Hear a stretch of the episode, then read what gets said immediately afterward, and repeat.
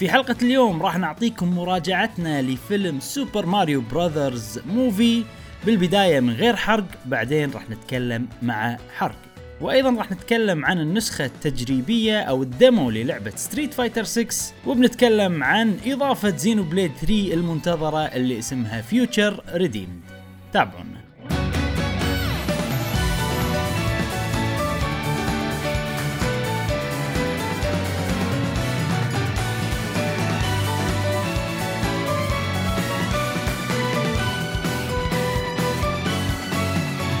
اهلا وسهلا، حياكم الله معنا في حلقه جديده من بودكاست قهوه جيمر. معاكم ابراهيم وجاسم ومشعل، وفي كل حلقه ان شاء الله نوافيكم باخر الاخبار والتقارير والالعاب الفيديو جيميه لمحبي الفيديو جيمز. كل عام وانتم بخير يا اصدقاء قهوه جيمر، وعيدكم مبارك. نتمنى ان رمضان هالسنه كان خفيف ظريف حلو على قلوبكم، خصوصا ان كان الجو فيه حلو، لا هو حار ولا هو بارد، كان معتدل. فصراحه انا عن نفسي ما حسيت بالصيام، كان جميل حلو واحنا في العيد، والعيد هل هلاله وخلص وينا مع قهوه وقهر يا ايها الاصدقاء. عيدكم مبارك، كل عام وانتم بخير يا ربع قهوه جيمر. انتم بخير وصحه وسلامه، وعساكم من عادين وفايزين، والجميع اصدقائنا في قهوه جيمر. احنا على فكره قاعد نعايد على بعض الحين يعني بالبودكاست، انا اول مره اشوف بعض من البلش العيد. جميل جميل جميل. حلقتنا ان شاء الله اليوم تكون حلوه، فيها يعني اخبار ولويا. بس قبل لا نبلش في حلقتنا بوريكم هذا ماريو زين. طبعا يا جماعه اللي تشوفونه هني، هذا ماريو شر 30 سم عجيب، خذيت حق عيالي الاثنين ورحنا فيلم ماريو. طبعا خذيت اللعبه اللي قاعد تشوفونها من موقع العابي، عندهم خصم مميز لربع قهوه جيمر، استخدموا GWG عشان تستفيدون من الخصم. لا تشوفون اليهال وهم ماسكين ماريو وداشين الفيلم، السليبرتيز بالسينما صاروا، عرفت؟ فحلو تاخذون حق عيالكم اذا تبون، اذا تحبون سوالف مثلا ماريو ما ماريو. كانوا جدا مستمتعين بالدمية هذه، عطيتهم إياه في وقت الموفي، كانت مفاجأة حلوة. والمتجر مثل ما قاعد تلاحظون زادوا والأشياء اللي فيه، يعني قبل كان بس في ماريو، الحين زاد صار في لويجي، فممكن مع الوقت تزيد الأشياء في المتجر. طبعا هو مو بس أشياء نينتندو، في قواري، سوالف، العاب حق البنات مثلا، العاب حق الاولاد وغيره وغيره. فهذا متجر دولي، متجر جميل، متجر غسيل مخ دورني خلاص يعني. فهذا متجر العابي، متجر تقدرون تثقون فيه من شخص اعرفه انا شخصيا، يعني اذا تبون العاب موجود هذا المتجر. وانا ما تثق فيني؟ لا انت ما نثق فيك. المهم سواء العابي او دور لي، كل الروابط موجوده في وصف هذه الحلقه أكيد. حق اللي مهتم. نعم. نعم. حلقتنا اليوم وحلقه نوعا ما منتظره، لان كلنا رحنا شفنا فيلم ماريو، وراح نتكلم اليوم عن فيلم ماريو. طبعا احنا رحنا مع بعض، بعدين جاء مشعل راح مع عياله، وانا ودي اروح مره ثانيه بس مو الحين عقب ما تخف الزحمه، ويعني فان شاء الله اول موضوع عندنا هو ماريو، ولكن في ايضا سوالف وايد، شغلات مونستر هانتريه، شغله زينو بليديه، وعندنا ايضا العاب تكلمنا عنهم. بس قبل كل هذا نبلش بالموضوع المهم اللي خليناه اول شيء سوينا له ابجريد، من كثر ما احنا متشيقين ان احنا نسولف عنه، واللي هو فيلم ذا سوبر ماريو براذرز موفي. يس نعم. خلنا نعطيهم شوية باك ستوري عن الوضع. يلا. أوكي. يعني الوضع أن يعني قاعدين كذي بالليل، فجأة كذي قاعد أقول حق الشباب يلا خرتب حق فيلم ماريو، لأنه بالعيد ماكو شيء، فالأغلب يعني بيطلع مع أهله، بيودي عياله والأمور هذه كلها. صحيح. فدشيت السينما وأطالع ولا فيلم نازل آخر يوم رمضان. الفيلم نازل عقب كم 45 دقيقة ساعة يبلش. مو آخر اليوم قبل الأخير بعد. اليوم اللي قبل الأخير. فأنا صدمت، يعني موعد الإصدار كان 20، فما كان تاريخ 20 already. فالوضع صار فيني الفيلم نازل الحين، أتواصل مع الشباب. تواصلت مع جاسم إبراهيم، طبعا جاسم اتواصل معاه بزنس مان، ادق عليه يقول لي اوكي رد علي إيه أوكي وياكم. أدق عليه أقول له جاسم الحين الفيلم مو بالعيد. يقول لي لا. رد اللي كذي. ها متى يلا خلينا نرجع البيت كذي بس أبدل وهذا أوكي إن شاء الله عرف. أدق على إبراهيم ما يرد علي بعدين يرد علي ها إبراهيم يقول لي كنا ما لا كنا يعني إنه مو وقته. وأنا صراحة يعني بوقت الحجز يعني الفيلم صدق مو وقت الحين. أنا بالنسبة لي يعني أبى أروح له وما لي خلق. كل وقت اللي كذي it's always Mario time مشعل it's always Mario time. فالحقيقة إن it's always Mario time فعلا. فبسرعة بسرعة كذي ماكو وقت جاسم يلا مروني طلبات المدير عرفت. مشعل عشان تسب وقت إيش فيك جاسم هو شوية بيته أبعد أنا ومشعل يم بعض عشان كذي. إيه فمريت إبراهيم خذيته على طول وأول ما ركب معاي إبراهيم جي فجأة صار في حماس كذي حسينا إن الوضع كنا وإحنا شوية كنا مطلعين ليسن أول ما دخلنا على طول let's go على طول كذي بلشنا صرنا ماريو عرفنا صرنا بالمشروم كينغدم. فالحماس شوي زاد وطلعنا بالسيارة ويعني يا جماعة أنا ماني قايل لكم عادي 10 سنين 15 سنة ما حاشني تفتيش. هذا التفتيش اللي الشرطة يوقفون ويلا طلع الليسن وطلع هذا فأنا 15 سنة يعني ما طلعت بالليل متأخر. أنا رحت من مناطق بعيدة والعادة يعني عشان الأمن والأمان يكون في نقاط تفتيش من الشرطة يعني فوقفونا عطيناهم هذا قالوا تفضلوا وعرفت يعرفونا قهوة جيمر طبعا أو أنت قهوة جيمر يلا ما رجع نشوف ولا شيء ما رجع نروح ودنا يصير كذي.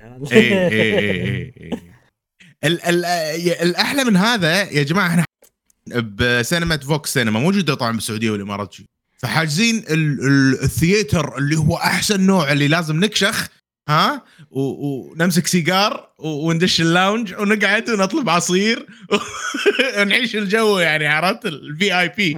أنا لابس لكم هالتيشيرت وقعدتنا نو وي ونت تو جو هنا عرفت لي يلا بسرعه اول شيء قعدتها تشيب قاعده كنا مطعم يعني انه تجيب المنيو وموسيقى جاز ما حد نبي الفيلم يلا بندش احنا داخل ايش اسمه اخذ الطلب واحنا داخل لان احنا وصلنا حده يعني حتى اول ما قعدنا كان يبلش الفيلم على طول بس ما طافنا شيء الحمد لله ما في دعايه استغربت انا تصدق حتى لما رحت مع عيالي ما كان في دعايات قريبة يعني ما أدري يمكن نينتندو يقولوا إن فيلمها هذا ما يصير مع دعايات ما أدري.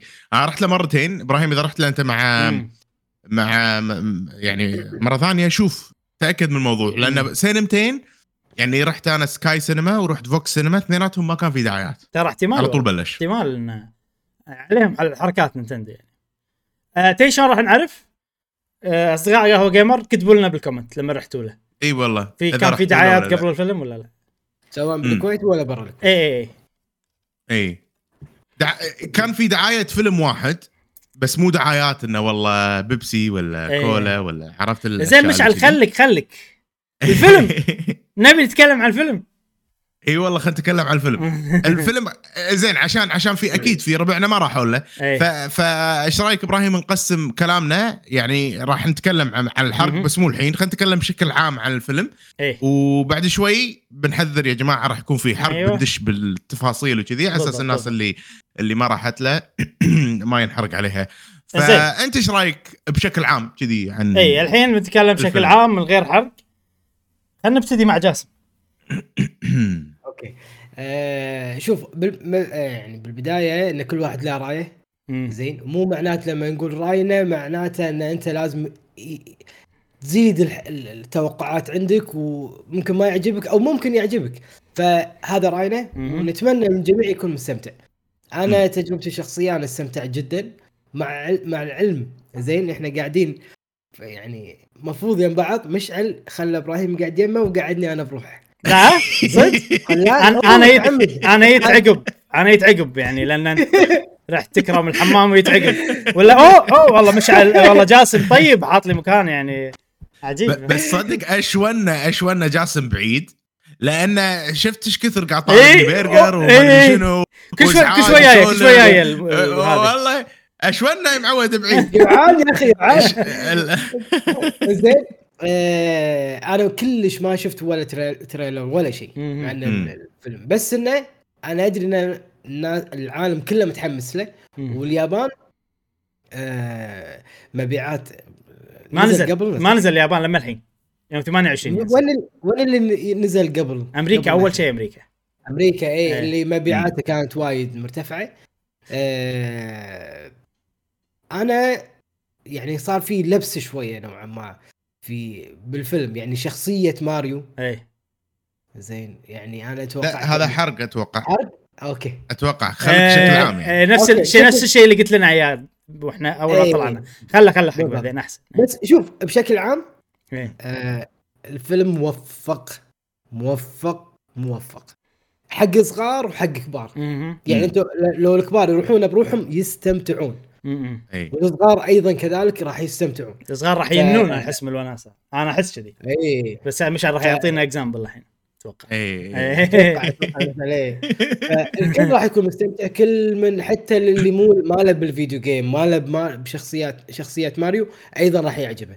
ف يعني أنا بالنهاية أعطيه 8.5 من 10 يعني. استمتعت فيه يعني جدا. طابع الفيلم يعني بالنسبة لك كوميدي جاد كذي شنو؟ والله هو ميكس يعني في من الكوميديا، في جدية أكثر جدية في بعض المواقف وحتى المواقف اللي فيها سريعة الرذم مالها سريع بسرعة، حماس بسرعة، خوف بسرعة، أسرع فيلم بالتاريخ من ناحية الرذم الأحداث إيه فعلا وبس ما عندي شيء أقوله أخاف أحرق، بس إنه مبين حلو وايد أتمنى الجميع يروح له ويستمتع مثل ما إحنا استمتعنا. زين جاسم عندي سؤال لك، ممكن بعد أسأل إبراهيم وأسأل نفسي الحين، هل تتفق مع تقييم النقاد ولا تميل أكثر إلى تقييم هذا؟ ولو ذكرنا تقييم النقاد كان حول 50% والناس عجبهم لدرجة أنه وصل فوق 95% على روتن توميتوز.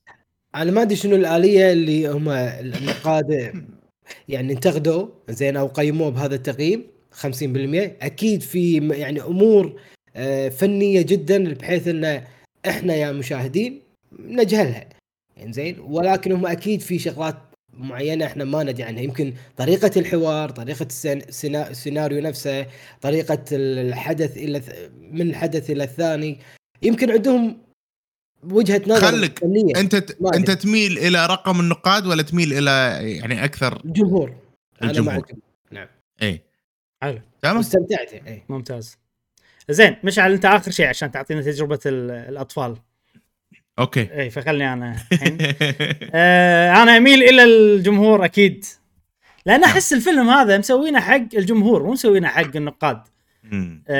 احس الفيلم حق فئتين، فئه اللي ربوا مع ماريو من هو صغار او يعني لعبوا ماريو وهم صغار، مو شرط يعني جيلنا، احنا جيلنا من اول ماريو عرفت اللي هو ماريو على النينتندو، وفي جيل قبلنا اللي هم ماريو مع دونكي كونغ عرفت اللي الاركيد، هذا جيل قبلنا يعتبر مارينات هذه. احس انا من هذا الجيل لين عاد ما ادري متى ماريو صار يعني شويه خف، احس لي 64 وهو طاغي كان يعني ماريو كشخصيه يعني وحق الصغار لانه هو فيلم ممتع جدا حق احس انا هو بشكل عام احسه موجه حق صغار اكثر عرفت، الكبار راح يستانسون لانه ماريو، الصغار راح يستانسون لانه هو فيلم مصنوع حق الصغار اكثر احس انا.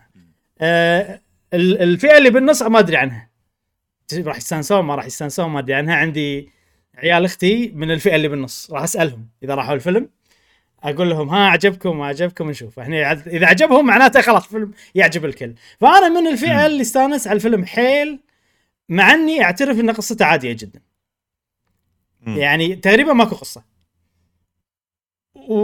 وأحس ما بقصة، أحس إنه فيديو جيم عرفت يعني الفيديو جيم إذا الجيم بلاي حلو حتى لو ما في قصة حلوة راح تكون اللعبة عجيبة، فهو ما أدري ليش أحس كأنه لعبة عرفت إنه الجيم بلاي حلو بالفيلم مع انه ما في جيم بلاي، بس ان لقطات الاكشن عجيبه وانغماسيه واكشنيه، وفوق هذا فيها رفرنسز مليون حق اللاعبين الالعاب، فانت حتى لو انت يعني قاعد تشوف ما قاعد تلعب تحس انه يعني هذه شغلات انت بريت فيها، عرفت؟ فراح نذكر امثله بس كلهم حرق، فراح نذكرهم مكان الحرق، بس في رفرنسز وايد، واللي فاهم احسه او مو فاهم اللي متعمق حيل بماريو احس الفيلم يكافئك شغلات صغيره صغيره صغيره، لدرجه ان في شغله صارت انت تقدر تتوقع الاحداث، عرفت؟ أي. لان انت استوعبت والله ان هذه الشغله اللي باللعبه كذي فاكيد بيصير كذي، ففي شغلات حلوه يعني انا وايد استانس على الموضوع هذا.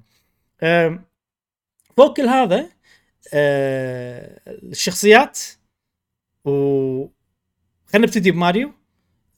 كلش ما اذاني صوت براد بيت، مو براد بيت، شو اسمه، كريس برات، اللي هو الممثل كريس برات. بالتريلرز كان حسيت ان عندي مشكله هني، ولا حسيت اصلا ان في شيء غلط ولا فكرت بالموضوع، راح عن بالي خلاص يعني. فاتوقع يعني ذكرني بهالنقطه نسولف عنها بوقت الحرق، يلا خش في وكل الشخصيات تقريبا عجبتني. المتألقين بالنسبه لي اكثر شيء كانوا لويجي وباوزر.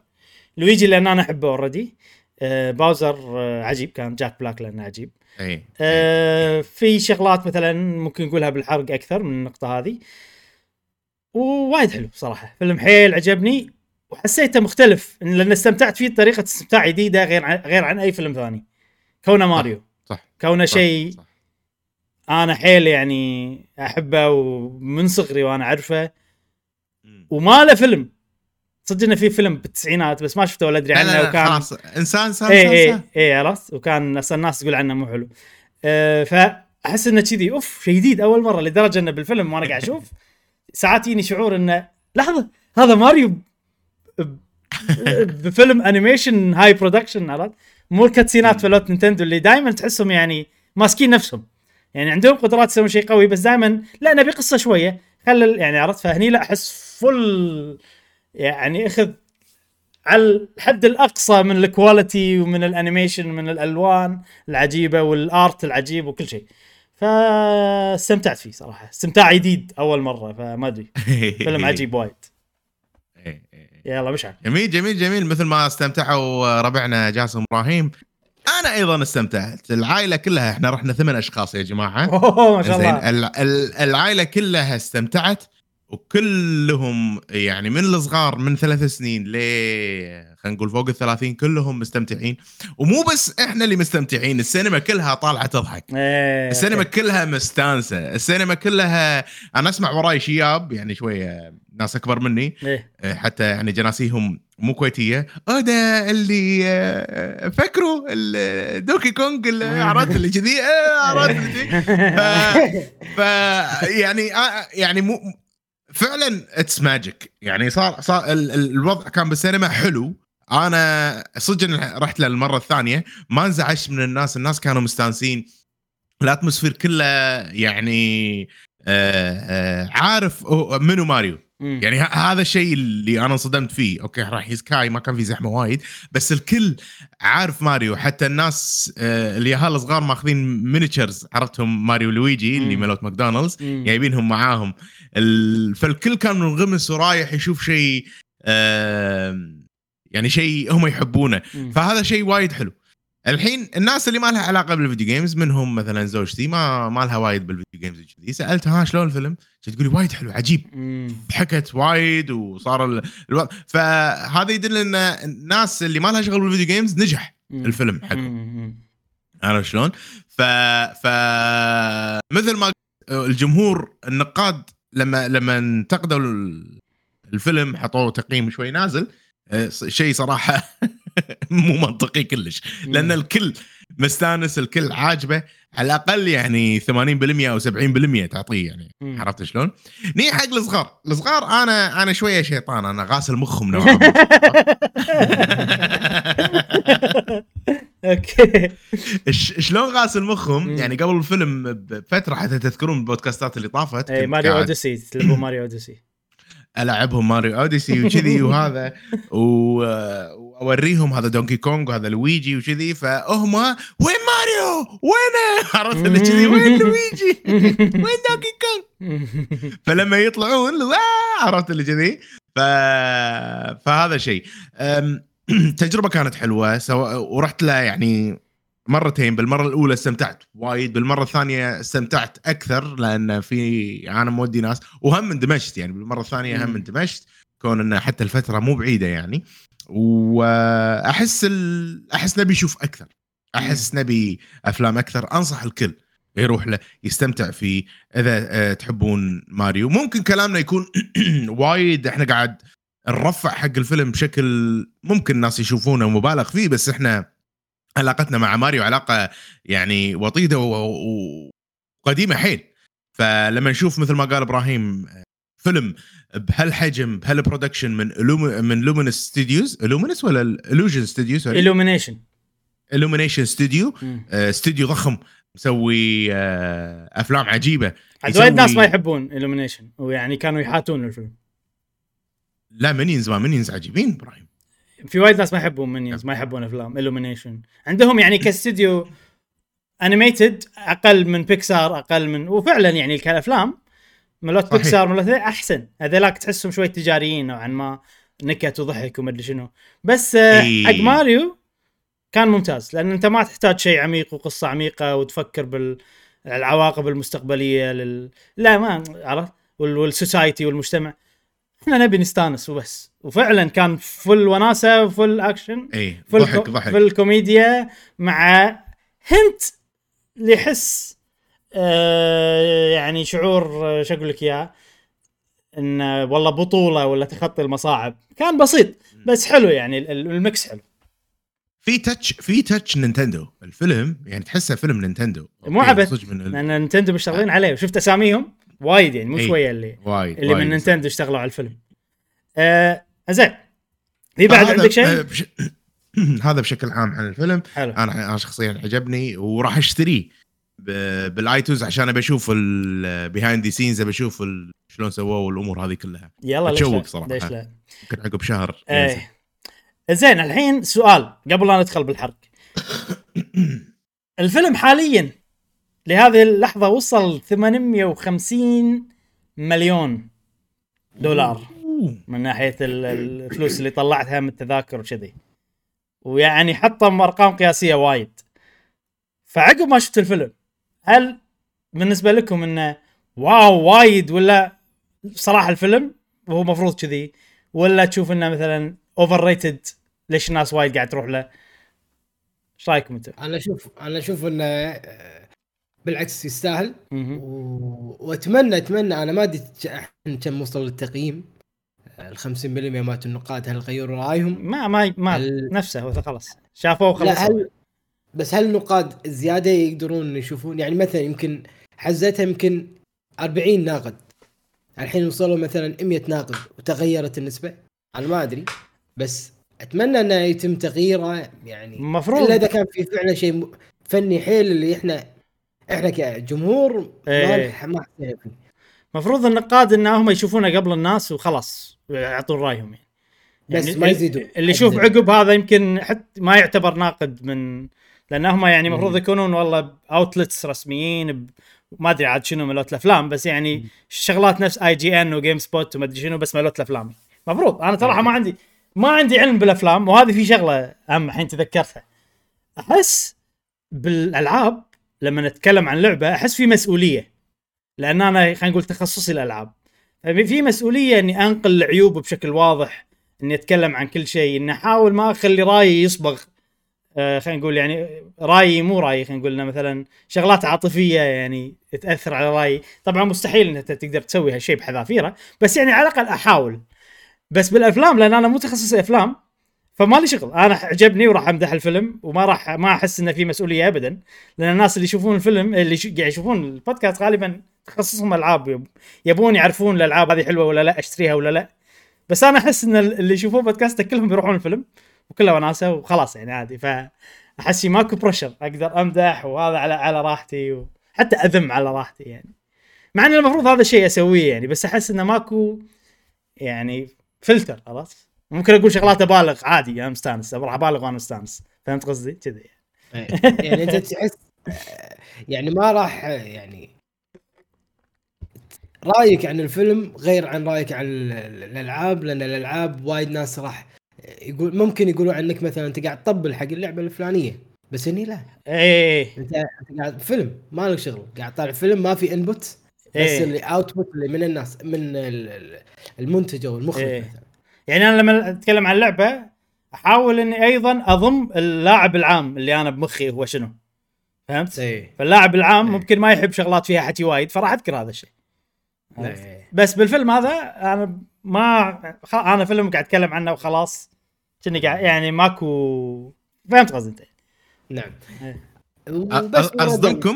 اصدمكم يا جماعه، تدرون ان فيلم ماريو هو بهالسنه الاول كمبيعات؟ اي يعني اكثر من انت مان، اكثر من جون ويك شابتر 4. جون ويك تو نازل فما بعد عقب ماريو نازل معه؟ لا معه. اوكي اوكي بس يعني صراحه مشعل جون ويك فور شور ماريو يحس راح يصير احسن من جون ويك، لان جون ويك يعني حلو عجيب بس تخصصي يحس يعني اوكي ما ادري، دائما الافلام اللي تشمل الاعمار كلها، بس مارفل احس انه بس تي وين الاختبار الحقيقي اذا نزل مع فيلم افنجرز، عرفت شي؟ مو الافلام المنفرده، الفيلم العوده يعني، ولا سبايدر مان مثلا. خليني اعطيكم شي لفه سريعه عن السنه اللي طافت. يقول لك يعني السنه اللي طافت المركز الاول كان افاتار فيلم خرافي 2.3 بليون. واو زين. اللي عقبه توب جان مافريك مال توم هانكس 1.0 يعني توم كروز عفوا 1.5 بليون. بعدين الجراسيك مثلا وورلد اللي هو 1 بليون. بعدين دكتور سترينج 955 ومينيونز 939. فممكن احنا نشوف ماريو على 1.5. انا اقول ماريو راح يطوفهم كلهم ما عدا افاتار. راح يطوف مافريك توب جان مافريك. اتمنى خصوصا اني احس ان وايد اغلب الناس بيشوفونها اكثر من مره. اي فوق كل هذا انه يعني لمحي ما نزل باليابان. صح ما نزل باليابان. ناس وايد خاشه الفيلم عشان الناس يعني الكل المفروض يشوف يعني فيلم ماريو. وانا يعني في معلومه برايم قال لنا اياها، ما أدري إذا قلتها بالبودكاست اللي فات ولا، اللي هي الفيلم سوينا على نسختين، نسخة إنجليزية ونسخة يابانية. صح. فيعني أنت صدقني هم موجهين حق اليابان يعني كمنتج مختلف.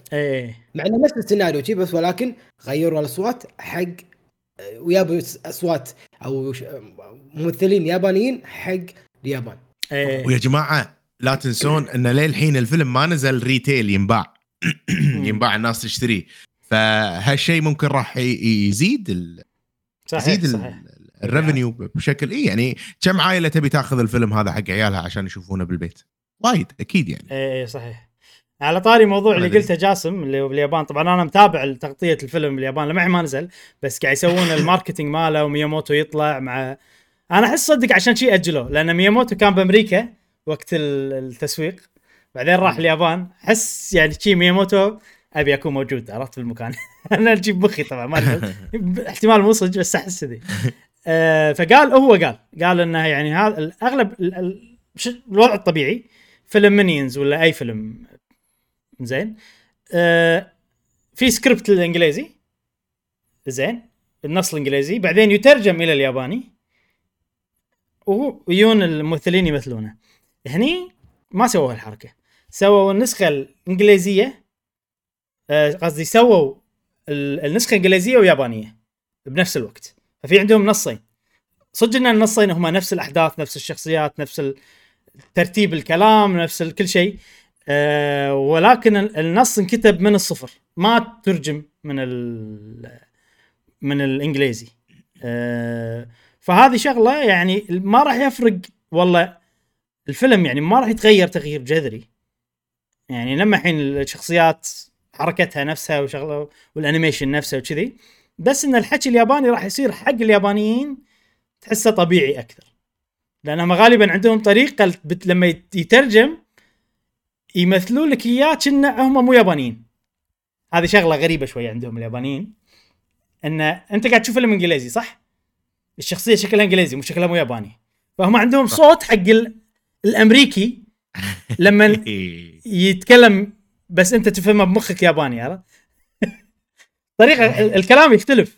عرفت يعني مثلا تقول مثلا انا رحت الجمعيه ولا انا رحت السوق، زين، فالامريكي مثلا ما يقول انا رحت السوق، يقول انا رحت السوق جيارت، ويضيف لك حتى مثلا وايد شيء غير اللي بمخهم الامريكي شنو. طبعا هم في اختلاف، يعني مثلا انا رحت مثلا تعرفون كلمه دس مثلا بالياباني، زين، هذا دس عقب ما يخلصون كل شيء، مثلا انا رحت السوق دس، انا كليت الاكل دس، عرفت؟ فبالياباني مثلا انا رحت السوق دس، هناك انا رحت السوق دواء، عرفت؟ يعني مثلا غير كل شيء. هذه تعطيهم ايحاء ان هذا امريكي. الفرق يعني انه ما سوى الحركه اللي سووه، انه خلوه كنا ياباني قاعد يتكلم، كنا هو ماريو ياباني، لويجي ياباني، مع انهم بنيويورك. زين، ندخل بالحرق. ندخل بالحرق الحين يا جماعه. بس احنا العاده ما نتكلم عن افلام وندش بعمق بهذا بقهوه جيمر، ولكن هذا الفيلم يعني من نينتندو طبعا، اي فلازم نبي نحلله، نبي نحرقه.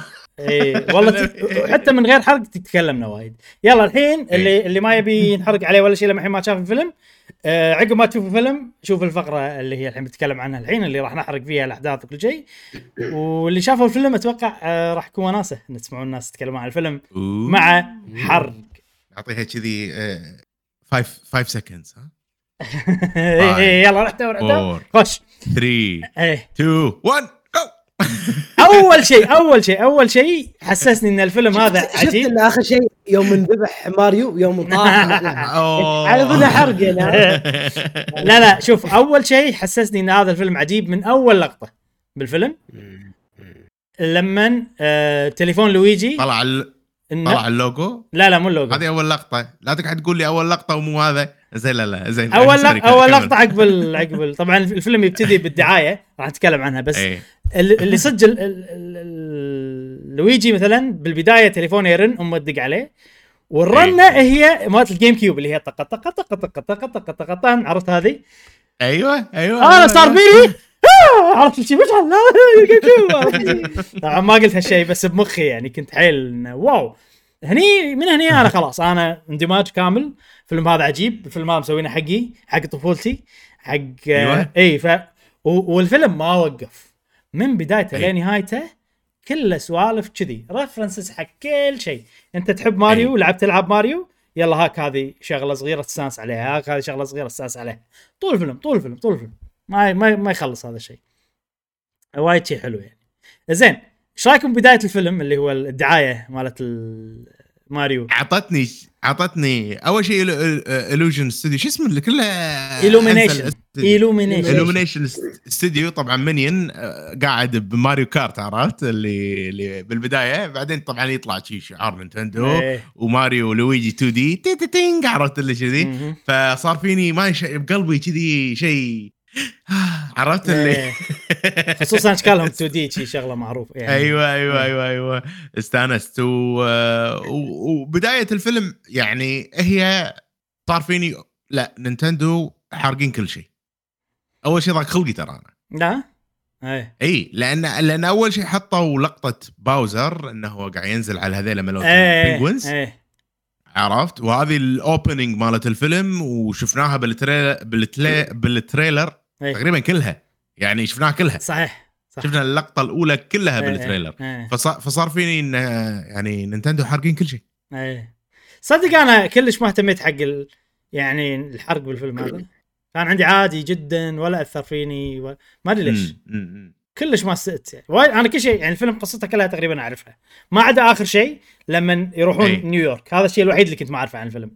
اوكي فبس ستيل كان عادي، ما ادري ليش صدق. اتوقع لان انا كنت مو مهتم حق القصه، او يعني يعني صار القصه يعني ما فيها شيء عادي بباوزر يهجمون عليه فما ادري بس اكيد بيبوق بيتش نفس كل لعبه عرفت.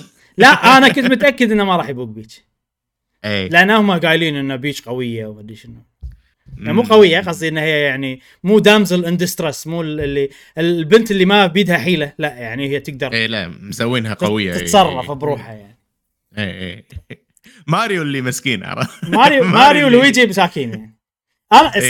بيتش قويه انا صراحه عندي بيتش وايد قويه خلوها لدرجه ان انا بالفيلم لما يعني ماريو دونكي كونغ يحاولون يروحون ينقذون بيتش صار فيني انه ليش سيون هي ماسكه الامور عدلي خلاص طقت باوزر ثلجته ثلجت الكل عرفت حتى لما انطقت مو احد طقها هي بالغلط خلت القنبله تنفجر فانا بالنسبه لي تو ماتش يعني كل شخصيه لازم لها ميزات وعيوب ويعني تكون قويه وضعيفه بمكان ناس ماريو عجيب يعني لويجي مجنون لويجي ضعيف وخيخه وخواف طول الفيلم بس اخر شيء لما نيا ولما ندافع عن ماريو بالهذه مالت القمامه أيوة.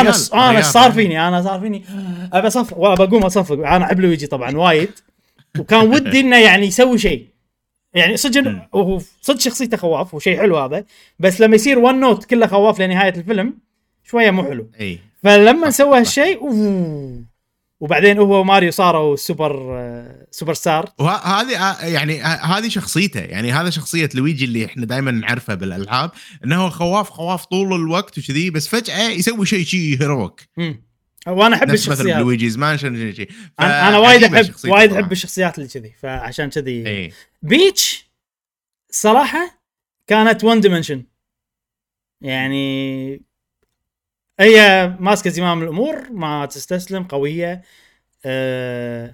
ولا مره كانت متوهقه عرفت اوكي ممكن لما نيا وهدد اللي معاها هدد تود بس هي كان عندها خطه انه اوريدي عندها ستار انه مو ستار عندها الثل فهمت قصدي فانا هذا يمكن العيب الوحيد بالفيلم كقصه كان ودي ان بيتش توصل مرحله ان هي فعلا متوهقه تحتاج ماريو تحتاج دونكي كونغ يساعدها نفس ماريو الفيلم كان كذي نفس ماريو لما نحتاج لويجي ولأن ماريو احتاج لويجي وكان ضعيف بلحظة وبعدين اللقطة لما نيو as long as we're together we'll be okay أيوة كانت حيل ايموشنال عرفت بس بيتش whatever ماريو انقذها ما انقذها هي عادية هي ماسكة زمام الأمور فهذا شوية قلل من القصة بس طبعا انا مو مهتم حق القصه وايد فلما اللقطات الحلوه كانت مفاجات الباقي كله الريفرنسز الوناسه الاكشن الانيميشن كان هو الحلو يعني.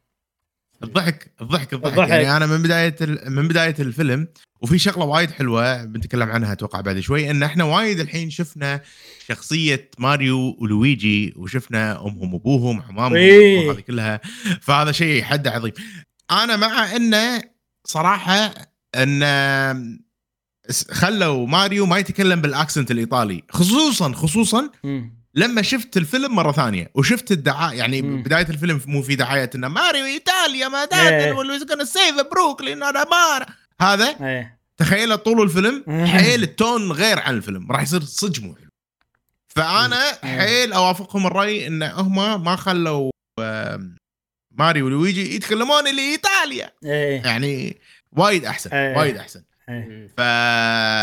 خصوصا لما مثل ما قلت لكم شفته بالمره الثانيه لان لو صار ان هم يتكلمون بهالاكسنت طول الموفي كان هو الموفي فيه سيريس شويه يعني فيه لقطات انه سيريس وحماس وتحس انه يلا وهذا لو انهم يتكلمون باللكنه الايطاليه كان ما خذيناهم سيريس صارت اللقطه انتنس او لقطات انتنس فهذا شيء زين نختاروا انه يغيرون انا احس في كذي دايل عرفت يعني باللقطه اللي بالبدايه اللي هي الدعايه هذا كريس برات على حد الايطالي عرفت فل عرفت ايوه ومو حلو طبعا بس حلو حق البدايه بس مو حلو انه طول الفيلم بعدين طول الفيلم احس الدايل الربع 25% ايطاليا احس كان ممكن 30 ممكن يعني عرفت 40 تو ماتش ممكن اكثر شوي بس مو فرق بس صراحه ما حسيت، بالعكس حسيت كل شيء عجيب، كل شيء ماشي، فكان اختيار موفق يعني.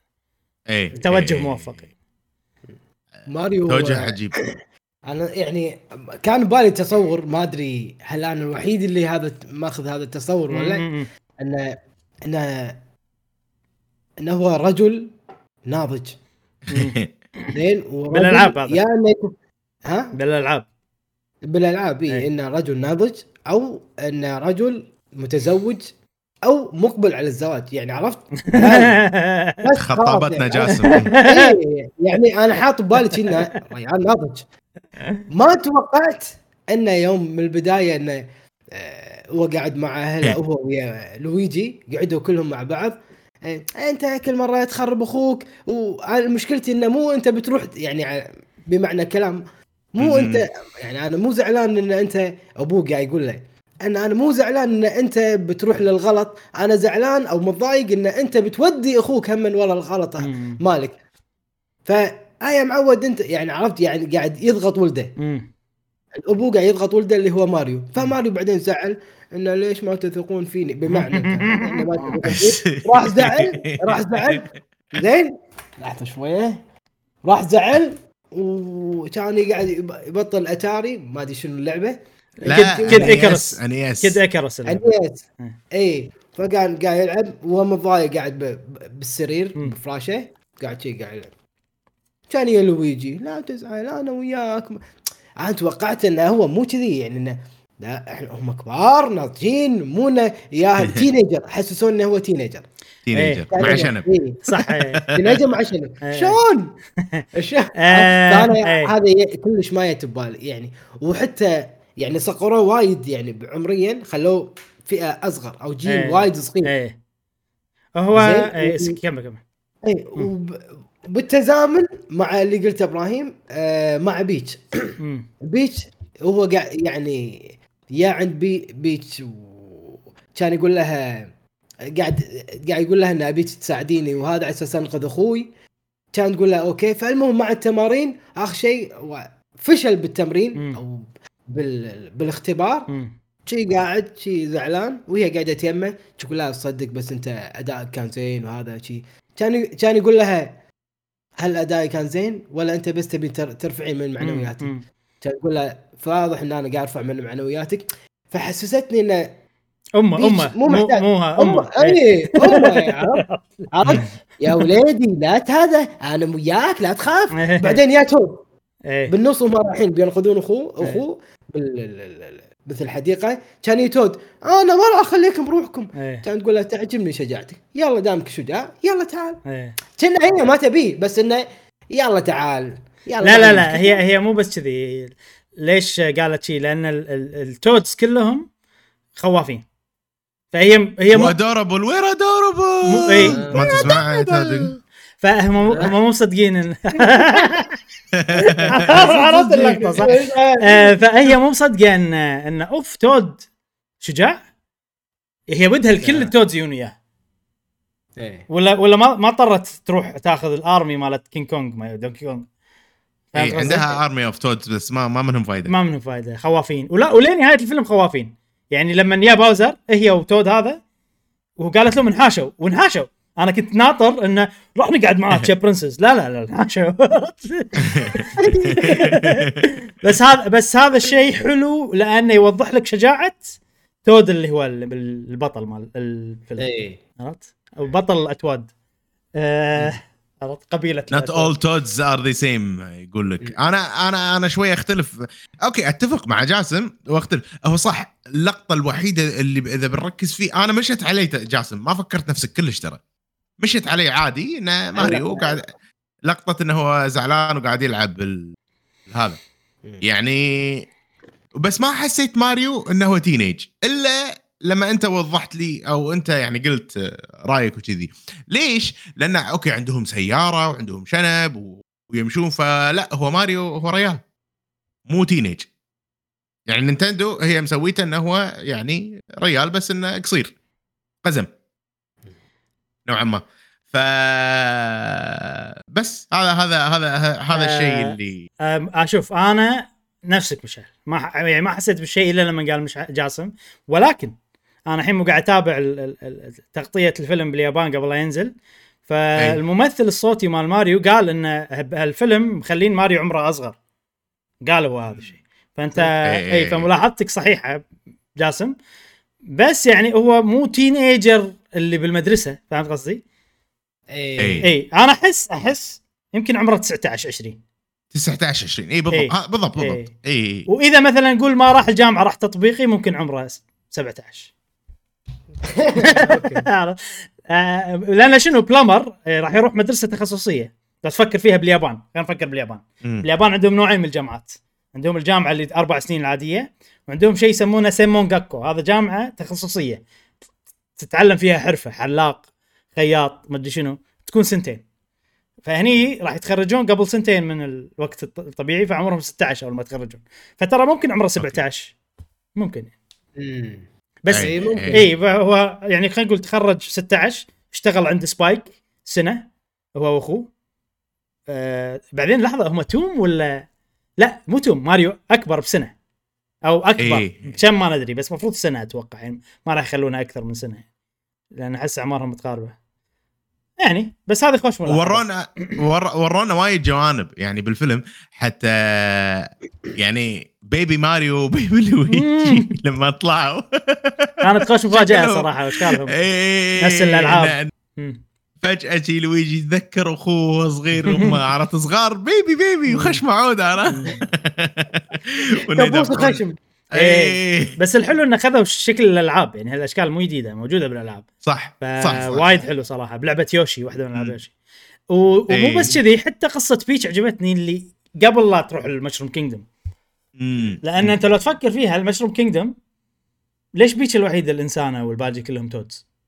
صح، شيء يعني غريب. ف هي طلعت جايه ناس ماريو بس قبل وهي صغيره بالغلط وخذوها وربوها عاد اذا رابيه عند التوت شلون صارت شجاعه وبطله وقويه؟ شيء غريب. يمكن اضطرت تدافع عنهم وايد لدرجه انها صارت قويه. يمكن اتوقع. زين، ايش رايكم بنيويورك؟ انا عادي احلى مكان، عجيب اللي بدايه الفيلم خصوصا. اي عجيب تصور وايد حلو لماريو وعائلته ولويجي وشغلهم. صح، قاعد اقول حق الهال هذه نيو دونك سيتي عرفت؟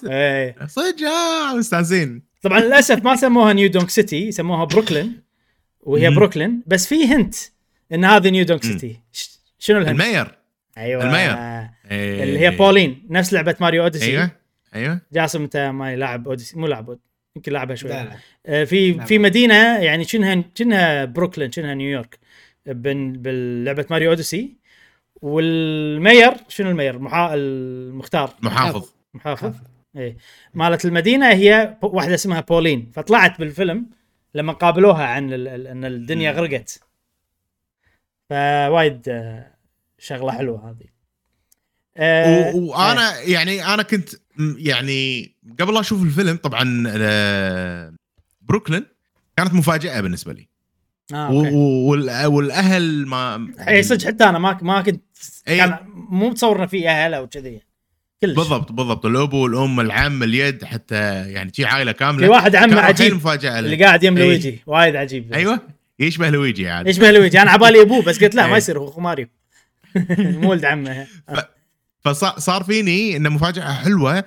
وشلون ربطوا لك عالم المشروم كينجدم بالبايب، ان شلون يطلع للعوالم الثانيه، شيء وايد حلو صراحه. شيء وايد حلو انه اوكي يعني مو اي كلام، في قصه شويه. وعجبني حطوا نوعين من العاب ماريو اللي هي ماريو كارت. انا بالنسبه لي انا لاحظت ماريو كارت يعني من خلال الأحداث والحرب يعني القتال ما بين شخصيتين. كان ماريو كارت استخدموها وايد استخدموها. واستخدموا أنا كنت أشوفها سماش. أوكي كنت أشوفها هو اجتمع دونكي كونغ. أيوة ترى أغلب الناس شافوها سماش. أنا يعني الوحيد اللي شفتها دونكي كونغ القديم، عرفت اللي هو ماريو جمب مان يحذف عليه براميل وكذي. الاغلب شافها سماش. اذا بنشوف الفيلم، انا شخصيا اشوفه هو مجموعه العاب. وايد مجموعة ألعاب يعني مثل ما قال إبراهيم جمان، مثل ما قال جاسم سماش، ماريو كارت، سوبر ماريو يو، سوبر ماريو 3D وورلد اللي فيه قطو، اي لقطات التو دي. فهو كمية ألعاب مجتمعة. ولويجيز مانشن بعد، لويجيز مانشن أيضا في لقطة، اي عرفت. وجالكسي جالكسي اللومة، ايوه اللومة عجيب، أنا وايد عجبني اللومة هذا، أنا ناطرينه. سانشاين، ماريو سانشاين. سانشاين ما شفنا بيبي باوزر، لا ما في بيبي باوزر، اي ما في. خاشينه اتوقع هي ومو بس هو، كل عيال باوزر كثرهم. اي بس هو الحين ما تزوج، ما ندري اذا عنده عيال ما عنده عيال بالفيلم. يفرخ عادي، ما له داعي يفرخ عادي. ما له داعي يتزوج. صدقني راح يطلع عياله راح يطلعون، وما راح، ما اتوقع راح يطرقون ان باوزر تزوج ومن يتزوج. اوكي فور شور. احس غلط، احس ما يصلح، لانه هو راح يضل يبي بيتش. عرفت؟ اي ممكن صح، ممكن باوزر اذا يبنى باوزر احسن شخصيه. بيتشيز لا باوزر قوي، جاك بلاك عجيب. ويعني في شغله مو عيب، بس انه يعني شويه طاحت هيبته، بس بالمقابل طلعت شخصيه عجيبه.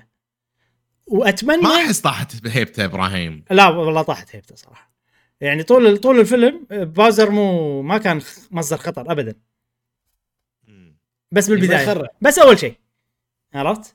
بس شنو بالمقابل طلعت شخصيه عجيبه تشجعها انت، وودي بالافلام اللي جايه يصير هو ضمن الابطال. يعني طبعا هو ما يصير زين، بس انه يعني طلع واحد ثالث وصارت بيتش في خطر، فهو يبي يروح يساعدها. انا راح اشجع باوزر، راح اصير باوزر الهيرو، روح ساعد بيتش. عرفت؟ لان انا صراحه هالفيلم خلاني اشجع باوزر وبيتش انهم كابل. ويعني انا هذا اللي ماريو روح تزوج لويجي. لا مو زي بس لا لا لا لا، يعني قصدي انه احس هالقصه هذه علاقه ماريو ولويجي كانت اهم من علاقه ماريو وبيتش. ف عجيب باوزر، اي يعني اشجع انه هو ودي بيتش تحس فعلا، لانه هو احس انه هو شعوره يعني صافي، بس ما يعرف يتعامل مع العالم. عرفت يعني دي. صح كنا ياهل، ويعني كبر ما حد علمه شلون يمسك الايموشنز بلوته، وصار قوي وهو اكبر واحد، اطول واحد، واكبر واحد. شيء ما بيعطيك. عرفت؟ بس هو تفهمه. اوكي صح كذي، خلاص عيل. يعني احس لو تفهمت تسولف وياه راح يفهم. اي احس شخصيته باوزر مو مثل شخصيه بلايون كينج سكار. لا كله سكار كان مرعب. اي لا كله يعني انت كجمهور تشوفه انه تخاف منه ساعات، ما تشجعه ابدا ما تشجعه، انه تحسه ظالم، تحسه يقتل الناس، هذاك شرير ولكن مقبول. ايه مضحك، يعني عنده جانب حلو. عرفت لما يسوي لك يسوي لك بعيونه، عرفت الكيوت ايز، بابي ايز كذي. في لقطات وايد حلوه، يعني يعزف بيانو ويغني يعني. لا وعلى نيته، يعني هو اخر شيء على نيته، يلا خلينا نتزوج وهذه هديتك ارواحهم. هو عبالا يعني هذا شيء زين، ومسوي احسن شيء حقها. عرفت كذي؟ فهو يعني احس انه في لو تفهمه، يعني ممكن يعني لو تي بيتش وتقول له لا باوزر اقعد، شوف ترى الناس ارواحهم، يعني مو لعبه بيدك، انا استانس اكثر اذا جبت لي شغله ثانيه. صدق خلاص راح اسوي لك، خلاص احس. ايوه راح. بس والله قوي عجيب. انا متحمس حق باوزر انه يكون مع الابطال، يعني مو على طول، يعني خلينا نقول تسامح فتره صغيره، يعني او تعاون فتره صغيره، لان في خطر اكبر جايهم او شيء كذي. حيل ودي يصير هالشيء. شفنا ريفرنسز بالفيلم بالقاعه الحربيه مال تود، عندهم مثل شي شاشه. اتوقع تذكرون لما في مثل معون كبير من رمل او شيء كذي، بعدين يصير بلوكس كأنهم ليجو، رفرنس ليجو على ال 2 دي بلوكس ما ادري بس انه شفنا الكينجدمز اي شفنا مالتهم شفنا الكينجدمز بس ما شفناهم كلهم بشكل يعني عميق بس شفنا انهم في 5 ممالك او 6 ممالك اللي هم دائما نشوفهم بالالعاب فموجودين هني وانهم قاعد يتنقلون ويروحون حق احنا شفنا 4 بالفيلم اللي هم الثلج البطريق مشروم كينجدم ودونكي كونغ وبازر. دونكي كونغ ما شفناها بالالعاب انها تكون كينجدم موجوده مع العاب ماريو فهذا يخليني احس انه ممكن بلعبه ماريو جديده راح تكون لعبه ممزوجه مع عالم كونغ. ممكن صح لان ولا مره شفنا ان عالم كينج كونغز او عالم القرده والغوريلات يكون موجود بعالم ماريو صح بالالعاب هم منفصلين اي فيحمسني حق اللعبه الجايه ممكن نشوف والله. ودك اشاعه لعبه دونكي كونغ تطلع هي ما لعبه ماريو اصلا الله بس انه فيها دونكي كونغ بس شلون اثنينهم موجودين يعني شلون مره بنلعب دونكي كونغ شلون بيمزجوا لك دونكي كونغ وماريو مع بعض يصير عادي يصير ماريو اوديسي كم باور اب عنده كم ديفرنت بلاي ستايل عنده وايد عرفت فتقدر تخلي يعني مرحلة نفسها فيها شغلات دونكي كونغ يقدر يروح لها ما ماريو ما يقدر ولا شيء ولا يتعاونون في أفكار وايد. تخيل هم مع بعض موجودين كلهم نفس الوقت كنا بانجو كازوي بس هني ماريو دونكي كونغ ماريو يعني دونكي كونغ يشيل ماريو يمشون مثلا يمشي ترقد إيش نجاس شخصية كيربي إيه جديدة مو جديدة لا تعتبر جديدة لا قديمة يعني قديم الزمن ايه صدق والله كنا 90 سنه 90 بالجيم بوي اول لعبه حقها كيربي ايه اوكي انا لاني ما شفتها فانا استغربت قلت ليش هي مو موجوده ما احسها بعالمهم كيربي كلش ما لها شغل بماريو عالم مختلف كليا يعني دونكي كونغ يعني على الاقل من البدايه كان هو مع ماريو باللعبه القديمه حيل الاركيد جامب مان عرفت على الاقل كان فيها الشيء ففي ترابط بس كيربي من بدايتها وكلش ما شغل ماريو.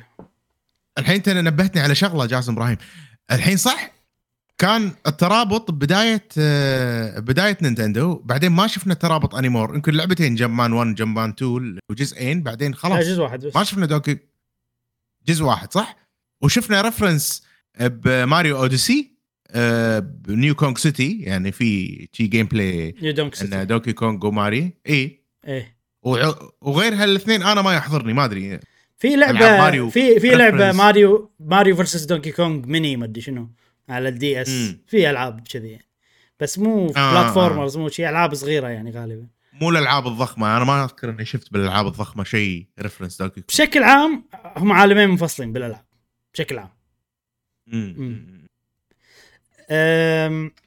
زين في رفرنس وايد عجبني وايد عجبني اللي هو ماري كارت لما قاعدين ينقون اللي اسمه ايوه السيايير مالتهم حبيت انه نفس اللعبه عرفتوا ما يختارون وبيتش على طول سيكل عرفت وماريو متوهق يطالع ها شنقه هذا شنقه بعدين يجيك تود عرفت اللي عرفت تقاوم عجيب صراحه عاد تودي صغير ماخذ اكبر سياره حلو وايد ضحكت بالفيلم انا وايد استمتعت وضحكت وحسيته ممتع انصح يعني روحوا له مرة ثانية زين استمتعوا به مرة ثانية تدري من الصوت اللي حسيته مو لايق حسيت انه يعني كان ودي يكون احسن دونكي كونغ مال سيث روجن لانه هو سيث روجن حتى الضحكة نفسها ما تعب كلش ما تعب نفسه فحسيت انه شوية طلعني من الفيلم ان انا دونكي كونغ قاعد اشوفه هو سيث روجن مو دونكي كونغ ابراهيم اتوقع لان سيث روجن هو شخصيته صوته حيل واضح ان هذا نو حيل واضح ان هذا سيث روجن يعني كريس برات انا قاعد اسمع انا صوت كريس برات مو صوت بس مو بالك بالفيلم مو بالك انه هو كريس برات اي بس سيث روجن لان انا اسامح سيث روجن اعرف ضحكته اعرف هذا سيث روجن ليش اختاروا عيا؟ احس كذي انا ما ادري. والشيء الغريب ان جاك بلاك انا ما ادري هذا جاك بلاك. جاك بلاك تعبان اي مسوي صوت غير اي مو صوت الطبيعي. صدق انه في لا في يعني هو جاك بلاك شخصيته تطلع شخصيته العجيبه واللمسات العجيبه تطلع، بس انه صوت باوزر غير يعني صوت اي يمكن اقل اداء كان فيهم مو انه مو حلو. سيث روجن انا اتفق معك بس لايق صراحه لايق على انيميشن اي يعني هو مينون دونكي كونغ مينون وهذا، وسيث روجن كان مسوي انه مينون عضلات واشياء وهذا ايه. لايق بس صح تسمعها سيث روجن خلاص ايه. واحس انه يعني ما قاعد يتكلم ما قاعد يتعب بالتمثيل ما قاعد يمثل قاعد يتكلم عادي. تدري منو العجيب؟ كامك منو؟ كامك اللي مع باوزر الساحر. اي ترى عجيب اي صدق اي صح. واتمنى انه يرجع يعني خصوصا اللقطه اللقطه اللي هو كنا برنسس بيتش صارت لي يا اخي. باوزر عجيب صدق شخصيه وايد قويه بالفيلم حيل عجبني. هو ولويجي كانوا متألقين جدا بالفيلم. يبي له سبين اوف بس شيء حق باوزر عرفت ضروري انا اتوقع إيه. وحتى ترى جاك بلاك وايد مستانس سوى وايد شغلات حق الفيلم يعني من ناحيه التسويق وهو اكثر واحد إيه. سوى الاغنيه سوى فيديو بقناته إيه. انه هو قاعد يمشي بمرحله ماريو إيه. بالمقابلات إيه. هو دائما عجيب. عجبني الجاكيت ماله راح مقابله قاعد يقابلونه إيه. ما تنسأله كان يقول لهم ما شفتوا جاكيتي الازرة صار لونه اخضر لو تشوفها مشعل الازرة لونه اخضر ظهر حاط كأنه ظهر باوزر اشواك هذا السبايك كان ستايله وايد حلو يعني قدامي يعني قلت شلون يعني ابتكر هالشيء ولا اصلا هذا جاكيتي يبيعونه مهني بس ان هذه لقطة ثانية هذه لقطة ثانية يعني لا ما هذا كان لابس بدلة لا كان لابس بدلة صدق ايه هذيك عجيبه يعني ستايلش تحسها يعني ايه حلو كنت أوه. يعني عادي مش على تلبسها تروح تداوم فيها ايه صدقني ف لا ما ولا هذه بدع مو هذه بعد لا اقول لك هو فعلا تعبان يعني لازم اشوفهم مو طبيعي. خشم حق بعدين زين على ما تلقى هذا في خلينا نقول خلينا نختم بشغله شغلتين. اول شيء ايش رايكم باللقطه اللي اخر شيء مالت يوشي؟ يعني هي كانت سريعه حيل وبس ان يوشي موجود بيرته انكسرت بس يعني شنو يقصدون بهالشيء؟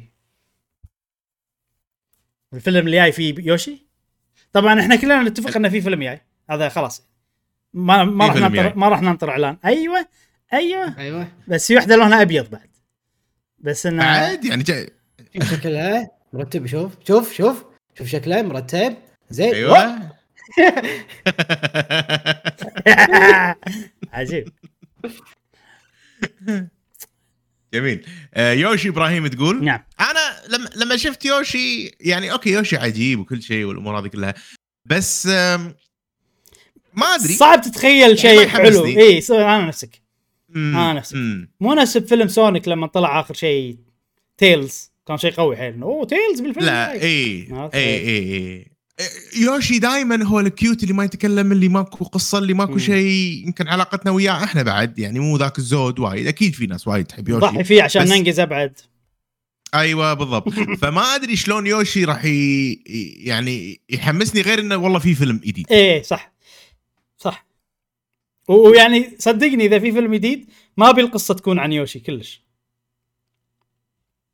لأن يوشي مو شيء متميز إن في يوشي معين واحد هو غير عن يوشيات الباقي. هو يوشي لون وبس تقدر تسويها نفس تود شلون في التود المميز بالفيلم هذا مو كابتن تود عرفت لا. اي فتقدر تخلي لك إن في يوشي أخضر هو المميز وصدق أنا الحين قمت أفكر إن يوشي هذا راح ويلقونه مثلا بنيويورك او شيء كذي موجود اي على الطاولة هو حط باوزر خذ مثل هدية حق بيتش, حط بيضة يوشي على الأوفرنج تيبل, فراح هو أوكي.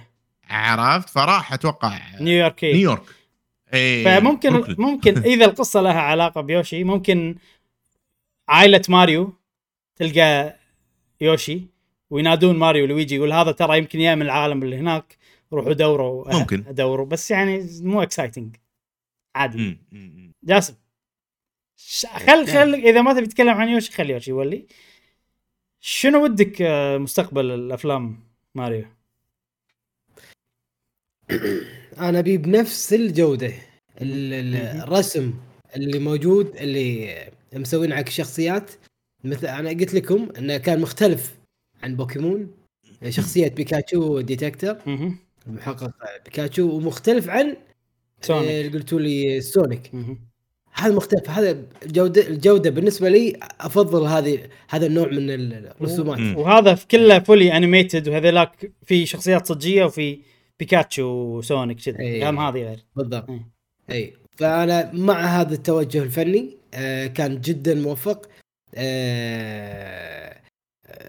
أنا ودي يزيدون الشخصيات ويصير صدمات أكثر ويلعبون بالقصة, ما تكون شيء معتاد بس أوكي, ممكن صعب يخلقوا لك قصة اللي يقولك أتوقع مخاشين قصصهم حق الألعاب, هذا شيء أحترمه إنه بتحط قصة جديدة أحداث جديدة قصة جديدة تحطها بالألعاب, أنا أحترم هذا لأن أنت أساسك فيديو جيم ألعاب, مو أساسك أفلام وتسوي قصة جديدة مثلا, أحترم هذا أتقبله يعني, بس ودي أحداث على الأقل أكثر, ودي يدخلون والويجي راح يدخلون واري, وإذا واري موجود في المعجب يعني ودي أوكي أنتوا عيال عم, أنا ما أدري إذا هم مفروض عيال عم, صدقنا في نجرة ما بينهم, خل نشوف أمتعونا, خل نضحك زيادة, خل نستمتع بالأحداث, ودي شخصيات بعد زيادة يعني, صرت طمعان أكثر أحس بالشخصيات يعني بالقديمة لوت نايتندو طمعان أكثر يعني. أحس واريو عادي جاك بلاك هو يسوي واريو بصوت مختلف خلاص لا انقفل وباوزر لا خلاص أحس يقدر يسوي شخصياته واريو, بس يعني إذا باوزر من بيمسكه هو دروك, لا هو يسوي باوزر, ترى دوين جونسون عجيب, دوين جونسون اي دوين جونسون ممتاز, اتوقع ولويجي شو اسمه ذاك اللي ضحك ابراهيم جيم كاري شو اسمه اتوقع ولويجي عجيب, لا ولويجي صح ولويجي حس ينفع عليه خصوصا اذا خذوا حركاته وسوالفه بعد تصلح ايوه راح يصير مجنون ولويجي مجنون. انزين هذا فيلم ماريو عجيب, استانسنا عليه حيل, اتمنى ان في افلام وايد. كريس برات كل ما يقابلونه يقول NCU ذبحنا NCU يعني نينتندو سينماتيك يونيفرس, يقول نبي افلام زياده نبي شنو, ما اتوقع انه قالوا له يعني ما ادري, ما اتوقع انه هو قال هالشيء هو يدري انه فيه, بس يعني احس شنو يعني NCU لما يقول نينتندو سينماتيك يونيفرس, مو في MCU مارفل سينماتيك يونيفرس, فهو قاعد يقول نبي هذا الفيلم تكون بدايه, يقول هذا الفيلم ترى نفس ايرون مان 1 هو بدايه حق سينماتيك يونيفرس اسمه نينتندو سينماتيك يونيفرس. هالحكي طبعا هو اذا صدق ما راح يقول كذي باريحيه وقاعد يقوله, فهمت قصدي؟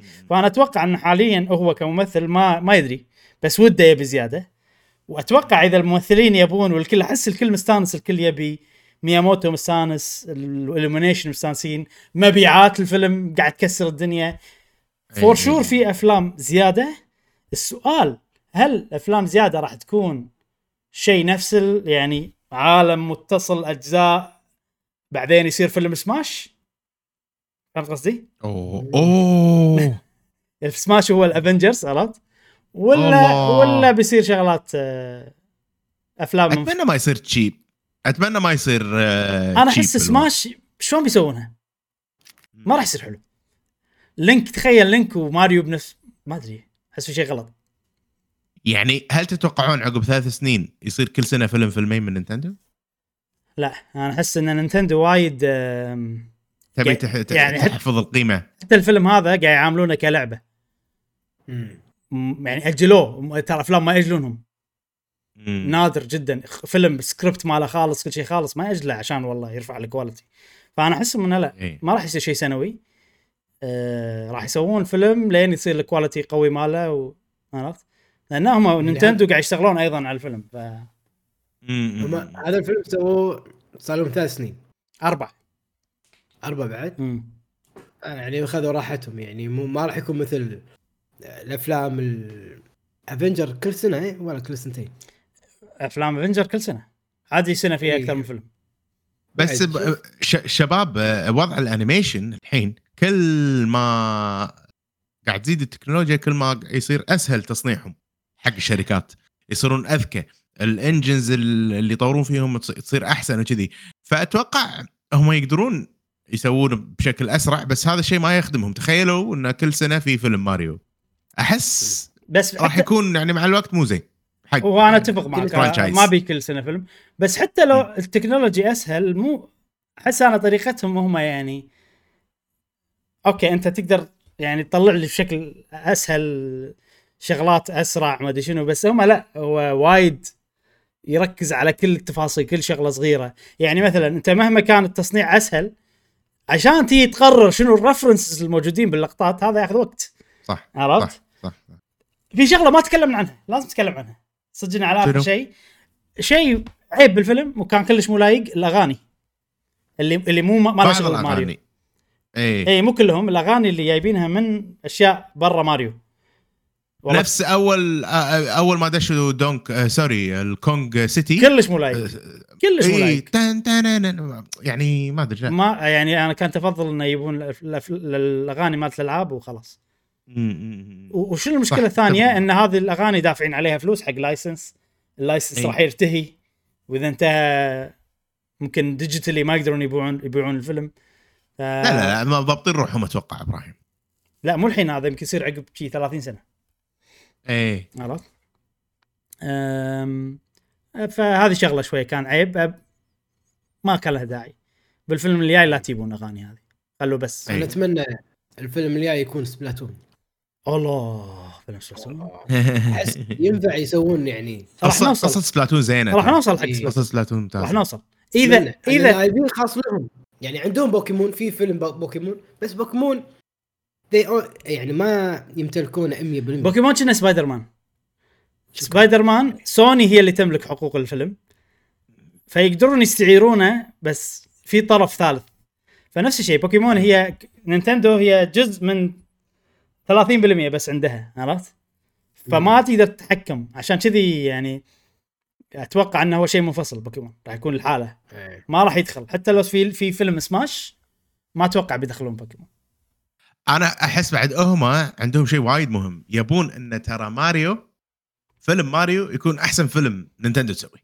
يس لانه ماريو ونجح. مو بوكيمون مو هذا، ونجحوا الحين اكيد، الحين نجحوا وخلصوا عفاق المبيعات كل شيء، فالشيء هذا صار.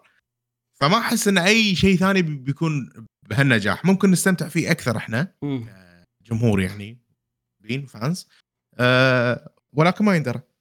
يلا خو ان شاء الله. في شيء مو فاهمه، نينتندو شركه يابانيه، نعم، ليش ما بلش الفيلم باليابان مثل ما اغلب الالعاب؟ لا مثل ما اغلب لأن تبلش باليابان بعدين تنزل، بعدين تترجم في العاب، بعدين تترجم. قصدك اوكي الفيلم يعرض باليابان اول شيء. اوكي يعني ليش عبالي قصدك مو نيويورك طوكيو عرفت كذي بدايه. لا اي اوكي. اتوقع ان يعني اتوقع ان لان اليابان هي اصغر من امريكا كماركت، فبلشوا التسويق من امريكا مع الممثلين فهذا كانت دفعه قويه يعني. واليابان تاخرت لان مياموتو على ما طيارته توصل ويسوق حق الفيلم لانه كان موجود في نيويورك يعني عشان يسوق حق الفيلم. وانا اتوقع شخصيا ان الشعب الياباني ما يتابع شعب اجنبي وايد، فما راح يكون متاثر كثر الغرب كلهم راح يتابعون اليابان يتابعون هذا. يمكن إبراهيم أنت أكثر منا تعرف، هل الشعب الياباني يتابع الأجانب وايد وكذي ولا عندهم their own، عرفت إن يتابعون فيديوهاتهم ومسلسلاتهم؟ هم يحبون أمريكا اليابانيين، يحبون أسهل مخهم يعني. إيه يعني مهما، بس مهما كان يعني هو ماركت أصغر بوايد يعني. أفلام مارفل يحبونها يروحون يشوفونها شيء، وعندهم سوالفهم عرفت. ما أدري نورمال يعني أوكي. ما أحسهم إنه لا كلش مالهم شغل بشغلات اللي برا اليابان، ولا أحس إنه هو تو ماتش يحبون شغلات اللي برا اليابان وهادين شغلهم. أحس نورمال عادي بالنص. لا لا بس اللي أقصده أنا مو كذي معلش إبراهيم، ممكن تعدل قصدي. اللي أقصده إنه اللي أقصده الحين day to day مثلا الناس اللي تطالع مثلا بيوتيوب سناب شات الأشياء هذه ولا إنستغرام غالبا يتابعون بعض يعني، يتابعون أشياء يابانية ما يتابعون صح صح. إيه ما يتابعون مثلا والله الممثل الفلاني، فهمت قصدي؟ أكيد هم world wide celebrities الممثلين من هوليوود يعني شغلات الكبيرة والله ويل سميث طق كريس روك طراق هذه راح يشوفونها، بس يعني شغلات ثانية إيه فراح يكونون أحس متأثرين أقل إن الفيلم ما نزل عندهم بشكل يعني. إيه طبعًا أتمنى ما يأخذونها، إيه أتمنى ما يأخذونها بشكل حساس اليابانيين. لا لا لا. صدق اليابانيين يعني متعودين على الاضطهاد عرفت. عاد عندهم ينطرون يصبرون كذي يعني أوكي. يعني إذا شيء والله أنت ما تقدر تسويه ولا أنطر نوع أوكي يقعد كذي ما يروح يداحرهم ما أدري شنو، وأبي تشيل البيكلز وتحط كاتشب وتحط مدري شنو ما عندهم. ها جاسم اي صمونه تي مع شنو خلاص عطني عادي عرفت كذي. وافهم يا فهيم. اي فهم يا فهيم. زين هذا فيلم ماريو خذينا ترى ساعه وربع نتكلم عن فيلم ماريو. اوه اتوقع الاشياء الثانيه راح نمشي فيها بشكل سريع لان اوريدي ما يطولنا بماريو، بس يستاهل. نعم يلا ننتقل الى فقره الالعاب اللي لعبناها خلال الاسبوع. الحين عندنا الالعاب اللي لعبناها خلال الاسبوع. كان خلص من التريلز بالبدايه قبل لا تبلش في الالعاب. انا لعبت لعبه ابراهيم، لعبه واقعيه بالحياه العاديه ما تندرج تحت الفيديو جيمز، وهي لعبه ليجو. صح قلت لي ان انت هاب بليجو فشريت هذا ذا مندر لاين على بنا تجربه. هذا طبعا 600 قطعه اللي قاعد تشوفونها كلها قطعه تركيب، شيء ممتع. ليجو شيء يونس جدا وجربوا يا جماعه، اللي ما جربوا اعطوها تجربه. شيء حلو ريلاكس يونس. ممكن امركبها كلها، هذه صغيره يعني نوعا ما تعتبر صغيره تجربه يعني. انا جربتها واستمتعت واستانس على الوضع. وانا احب شخصيات يعني ستار وورز وكذي، فقررت اني اشتري شيء ثاني احبه اكثر. وما كنت ادري ان حجمه كذي وانا قاعد اشيله حاليا يا جماعه. والله وايد كبير وايد حاد. عجيب انيس على هذا كله مسوينه من ليجوز. حتى الجهاز ومع تلفزيون مش عليه ولا غير تلفزيون هو. لا هو التلفزيون صح، الليجو هو التلفزيون والجهاز. هذا هو يا جماعه 2600 قطعه. ها 2600 قطعه لازم اركب كل شيء انكلودينج التلفزيون انكلودينج ماريو واليده وكل شيء الكارتريج. عجيب. طبعا هذا لقوا على النينتندو انترتينمنت سيستم الانيس مع تلفزيون، والتلفزيون داخله ماريو قاعد ينط وما ادري شنو، كله مصنوع من لقوات. حتى الشاشه اللي داخل الشاشه وكذي، وفي اكثر من وضعيه كنا حق التلفزيون بعد تقدر تغير ماريو يخليه ينقز تخليه قاعد تخليه. نعم نايس. هذا طبعا ما اقدر اسوي له انبوكسنج يا جماعه لانه والله ثقيل. فكرتهم طريقتهم يا جماعه انه يصير في مثل اكياس داخل الصندوق ومانوال كتاب. الاكياس مرقمين 1 2 3 4 الى اخره. فكل كيس ممكن ياخذ منك نص ساعه ربع ساعه على حسب لين تبدي تركبهم على بعض. فطريقتهم وايد مرتبه وذكيه وغير الكتيب بالضبط. فما واجهتني صعوبه كلش، استمتعت بالليجو وحتى يعني قاعد ابني مع مثلا مع اختي مع عيال اختي مع زوجتي كلهم متقبلين وقاعد يبنون ومستانسين. ما أنا يندرى شهر شهرين على ما أخلصها 2600 قطعة. خلينا نشوف بس أخلصها راح أوريكم. يلا زين خوش ناطرين تكمل النينتندو ترتيم السيستم. ترى في ماريو في باوزر ليجو. ماريو ما لقيت، باوزر لقيت بس في موجود ماريو يمكن خلص مقامين باعوا وكان ليميتد يمكن ترى ما يمكن. زين الألعاب اللي لعبناها خلال الأسبوع نبتدي في تريلز. لعب طبعا خلصت أخيرا ختمت لعبة تريلز تو أزور، تريلز تو أجر على قولة واحد من الربع. عجيبة صراحة، وايد حلوة القصة. لا مو هذه مشعل.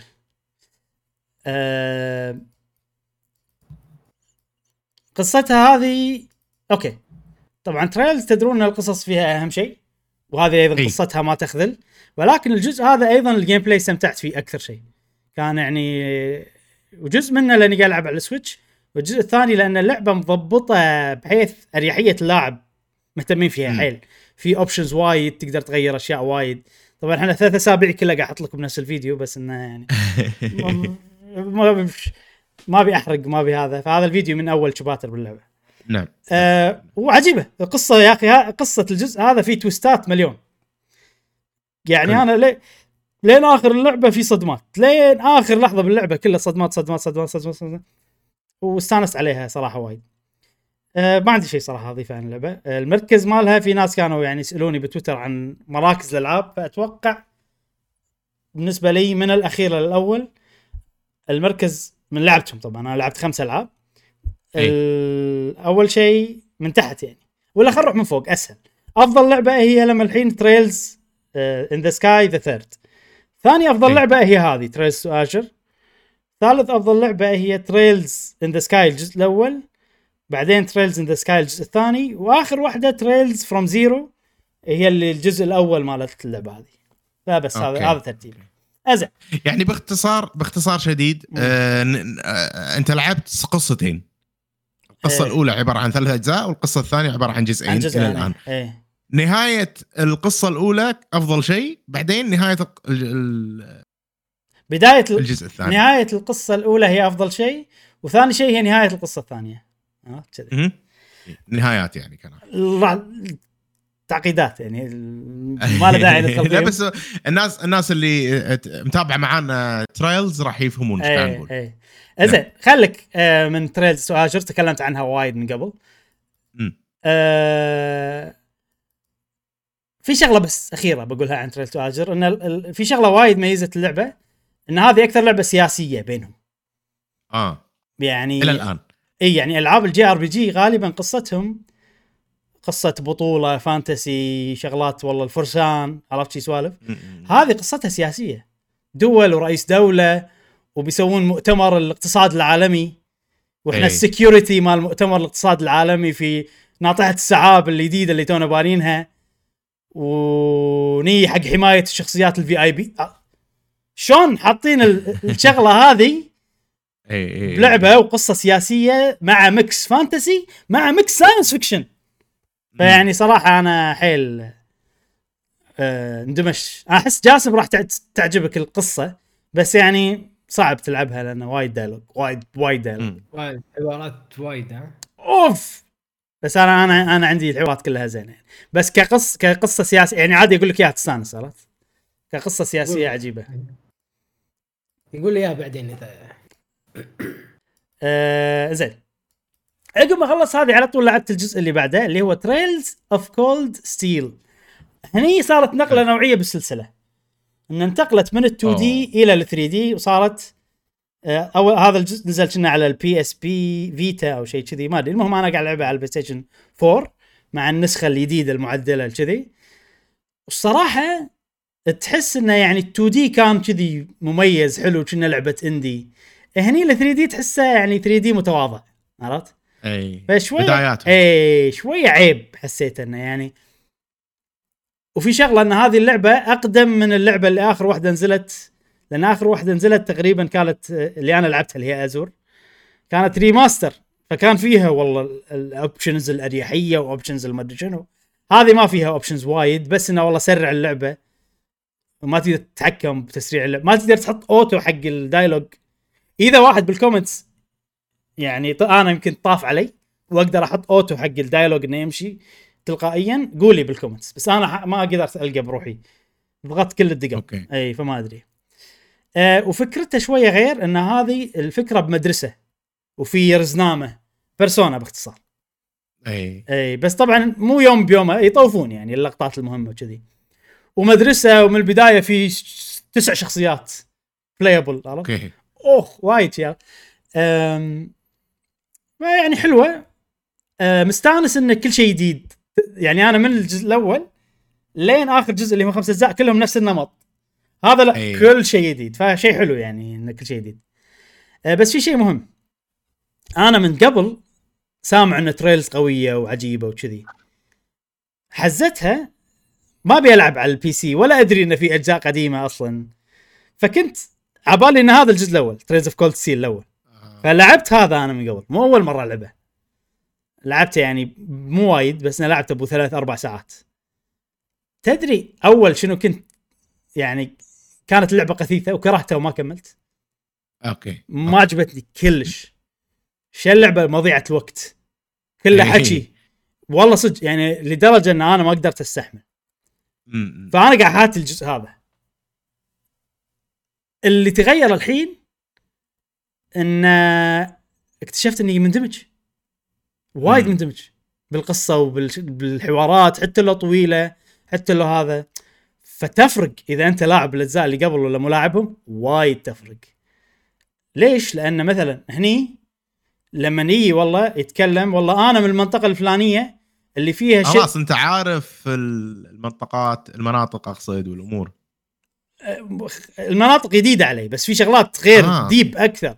انا من المنطقه الفلانيه اللي فيها شركه تصنيع السيارات الفلانيه عرفت، وانا بنت رئيس الشركه اوكي شركه السيارات هذه، بالجزء اللي قبله انا شايفهم وقالوا لي هذه السياره مصنعه من الديره الفلانيه فاهم قصدي، انا داخل فاهم. مثلا اللعبه هذه احنا نستخدم شغله تعطيني الباورز او الماجيك ولا ما ادري شنو ديفايس عندك، يعني هني الديفايس هذا يعني متطور حيل، وهو تليفون وهو ديفايس في المعدن اللي تحطه فوق المعدن اللي تحطه تحت، كل معدن لون، المعدن هذا منجمينه من المكان الفلان، الديتيلز هذا كله تخيل انت داش على طول ديتيلز يقطونها بوجهك، راح تقول اذا انت ما تعرف السلسله راح تكره. ايوه بس انا الجزء الاول على شوي شوي والديفايس مالهم كان حيل بدائي وبسيط بعدين الجزء الثاني الديفايس تطور، بعدين هني صار في كوميونيكيشن فيتشر، هني صار تليفون عرفت لي كذي، فانا قاعد امشي بتسلسل فكذي شغلات وايد ان لا انا فاهم الطبخه وقاعد اندمج اكثر، لان كل رفرنس يبونه كل شيء كلمه يسولفون عن شغله انا اوكي قاعد تقدر تربطه اي اندماج فل. لقيت مكتبه موجوده مكتبه المدرسه قريت كل الكتب فيها عرفت يعني خلاص يعني انا دخلت بالعميل. ولكن طبعا يا زلده هذه سنه تريلز يا ابراهيم، سنه تريلز خلصت 3 ألعاب تريلز، بس الحين يا زلده يا شغلات ثانيه فوقفت، وصلت مكان بالقصه هذه نقطه ستوبينج بوينت حلوه خلاص وقفت لعبتها 4-5 ساعات كل 6 ساعات 5 ساعات حلو. حيل متحمس حيل مندمج. في شغله بمدحها وايد بهالجزء، الباتل صدمني، الباتل وايد حلو ما ادري شو اللي تغير، طبعا ضافوا عنصر استراتيجي معين ان في علاقات بين الشخصيات، اذا طورت العلاقه يصير في نفس لينك بينكم، واذا طقيت الويكنس مال الشخصيه هذاك يساعدك عرفت كذي وتقدر بنص الباتل تغير اللينك بين اي شخصيه واي شخصيه على حسب الويكنس مال الاعداء، ففي استراتيجي زائد انه وايد 3D صار، فاحس ان مخي قاعد يفهم اكثر وما ادري.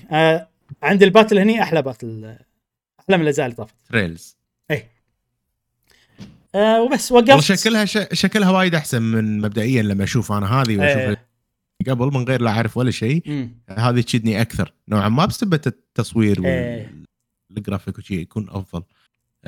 عليك بالعافيه الله يعافيك، ناطرين تكمل السلسله وتعطينا رايك النهائي عن الاجزاء او يعني القصه بشكل عام. لا خلاص انا هذه السلسله ناوي عليها وبكمل ولما الحين ما وصلت النص على فكره يعني اي بعد باقي لي لاعب 5 ألعاب جاسم تخيل 5 ألعاب الحين لاعب ما وصلت كلهم حكوا هدرة وايد. ها هدرة وايد كل واحدة بو 60 ساعة. اوه ايه بس يعني شو طريقة اللعب كذي الكاميرا هذا بالآخر جزء يعني أول 5 أجزاء مو كذي تم ساعة حطينا بالفيديو نفس ليفل لايف. شفت الفيديو اللي تم ساعة حطينا حق اللي قبل هذا الفيديو كذي. نعم مو بيكسل آرت بس إنه نفس ريانجل برايفلي ديفولت. أنا أشوفه غير برايفلي ديفولت أقرب شيء بس لو برايفلي ديفولت ما كانت 3D كانت يعني 2D سبرايتس. تدري شنو اللعبة اللي نفسها دونكي كونغ مالت سوبر نينتندو. لأن شو مسوين التريلز هني مسوين شخصيات 3D ومصورينهم على حسب زاوية الكاميرا عرفت كذي يعني. فدونكي كونغ نفس الشيء كانوا يسوون بس شنو من الجزء السادس لين آخر جزء اللي هو 12 ما بينزل إن شاء الله ما نزل معين كلهم بالطريقة هذه 3D. بس إن شاء الله متحمس حق القادم للسلسلة بس الحين وقفت لأن جيتني زلدة وهذا فما بي أتعمق إيه الحين ما راح أكملها هذه تريلز لين إذا خلصت هبة زلدة وماك شيء عقبها ممكن أرجع بس حاليا ما في يعني أرجع. إذا خلصنا من تريلز جميل تريلزين إبراهيم لاعب. أيوة خلص واحدة وبلش باللي عقبها ووقف عند ستوب بالضبط. ستريت فايتر نزل ديمو حق لعبة ستريت فايتر طبعا سووا عرض كنا دايركت مال ستريت فايتر ونزل ديمو. ديمو تركيزه على طور السنجل بلاير نزلته وجربته وصراحة يعني حس هذه لعبة ستريت فايتر المنتظرة لأن أحسهم قاعد يهتمون فيني لأن أنا مو راعي فايتنج. حاولت عبر السنين اني العب فايتنج بشكل صعب يعني وقت المباراة دايما اسوي الحركة غلط من كثر ما انا يعني متوتر على متحمس على مستعجل على فاهم قصدي. صعب اني اضبط الكومبو اللي بمخي يعني اللي بمخي ما يصير وكان يعني عائق. اكثر لعبة قدرت اسوي هي قلت جير بس ما أدري يعني ستريت فايتر لما أشوفها أتحمس أحب أشوف كومبيتيتيف ناس يتنافسون كذي. هاللعبة حسيتهم إن نبيك أنت يا إبراهيم والشخص اللي نفس إبراهيم ليش سووا لك طور قصة تصمم في شخصية وحطوا لك طريقة تحكم جديدة اسمها مودرن كنترول. اللعبة صارت سماش. شوف جاسم أقول لك شو قلت لك أنا قبل البودكاست اشكال استغفر الله قلت لك ان صبع هذا مو اي وين قلت لك ابي القى فيديو مسوي فيه شخصيه طبيعيه ما كل الناس اللي جربوا الدمو سووا شخصيات يعني الينز عرفت فضائيين. فالكاركتر كرييتر يعني مسوينا حق عبط عرفت باختصار انه يعني تبي تستعبط عندك ما تنغمس كذي ما تنغمس كلش يعني في ناس تحب كذي. اتوقع لان دمو والسيف ما يروح للعبه الاساسيه اي فعشان كذي الناس يعني قاموا قاعد يلا خلينا نسوي اغرب شكل نقدر نسويه. بس شنو تقدر تصمم شخصيه هني لما تنزل اللعبه تستخدم التصميم مالك بالدمو يعني. فانا اتوقع قبل لا تنزل اللعبه راح اصمم لي شكل اقعد على راحتي عشان ما اضيع وقت لما تنزل اللعبه ما اضيع وقت. ايوه طور القصه فكرتها بشكل عام ان انت قاعد تدرب على القتال عند شركه سيكيورتي ما ادري شنو هدفك بالضبط بس انه يعني انت قاعد تدرب ان تبي تصير مقاتل قوي وكذي. ففي توتوريال في يحطون مثلا شخص رايفل هذا اللي ضدك اللي راح يعصب ويطلع ويقول انا راح يعني اصير اقوى منك عرفت لي كذي ممكن هو بعدين تباريه او شيء كذي. وفي مدينه تتمشى فيها في سايد كويست تكلم تقدر تباري اي واحد بالشارع تلفل في ليفل اب اي. فالطريقه مسوينها ان يعني بالبدايه مو كل الحركات طالعت لك على شوي فانا وايد عاجبني هالشيء لان انا تعودت على الحركات اللي عندي بعدين تطلع لي حركات زياده وكذي.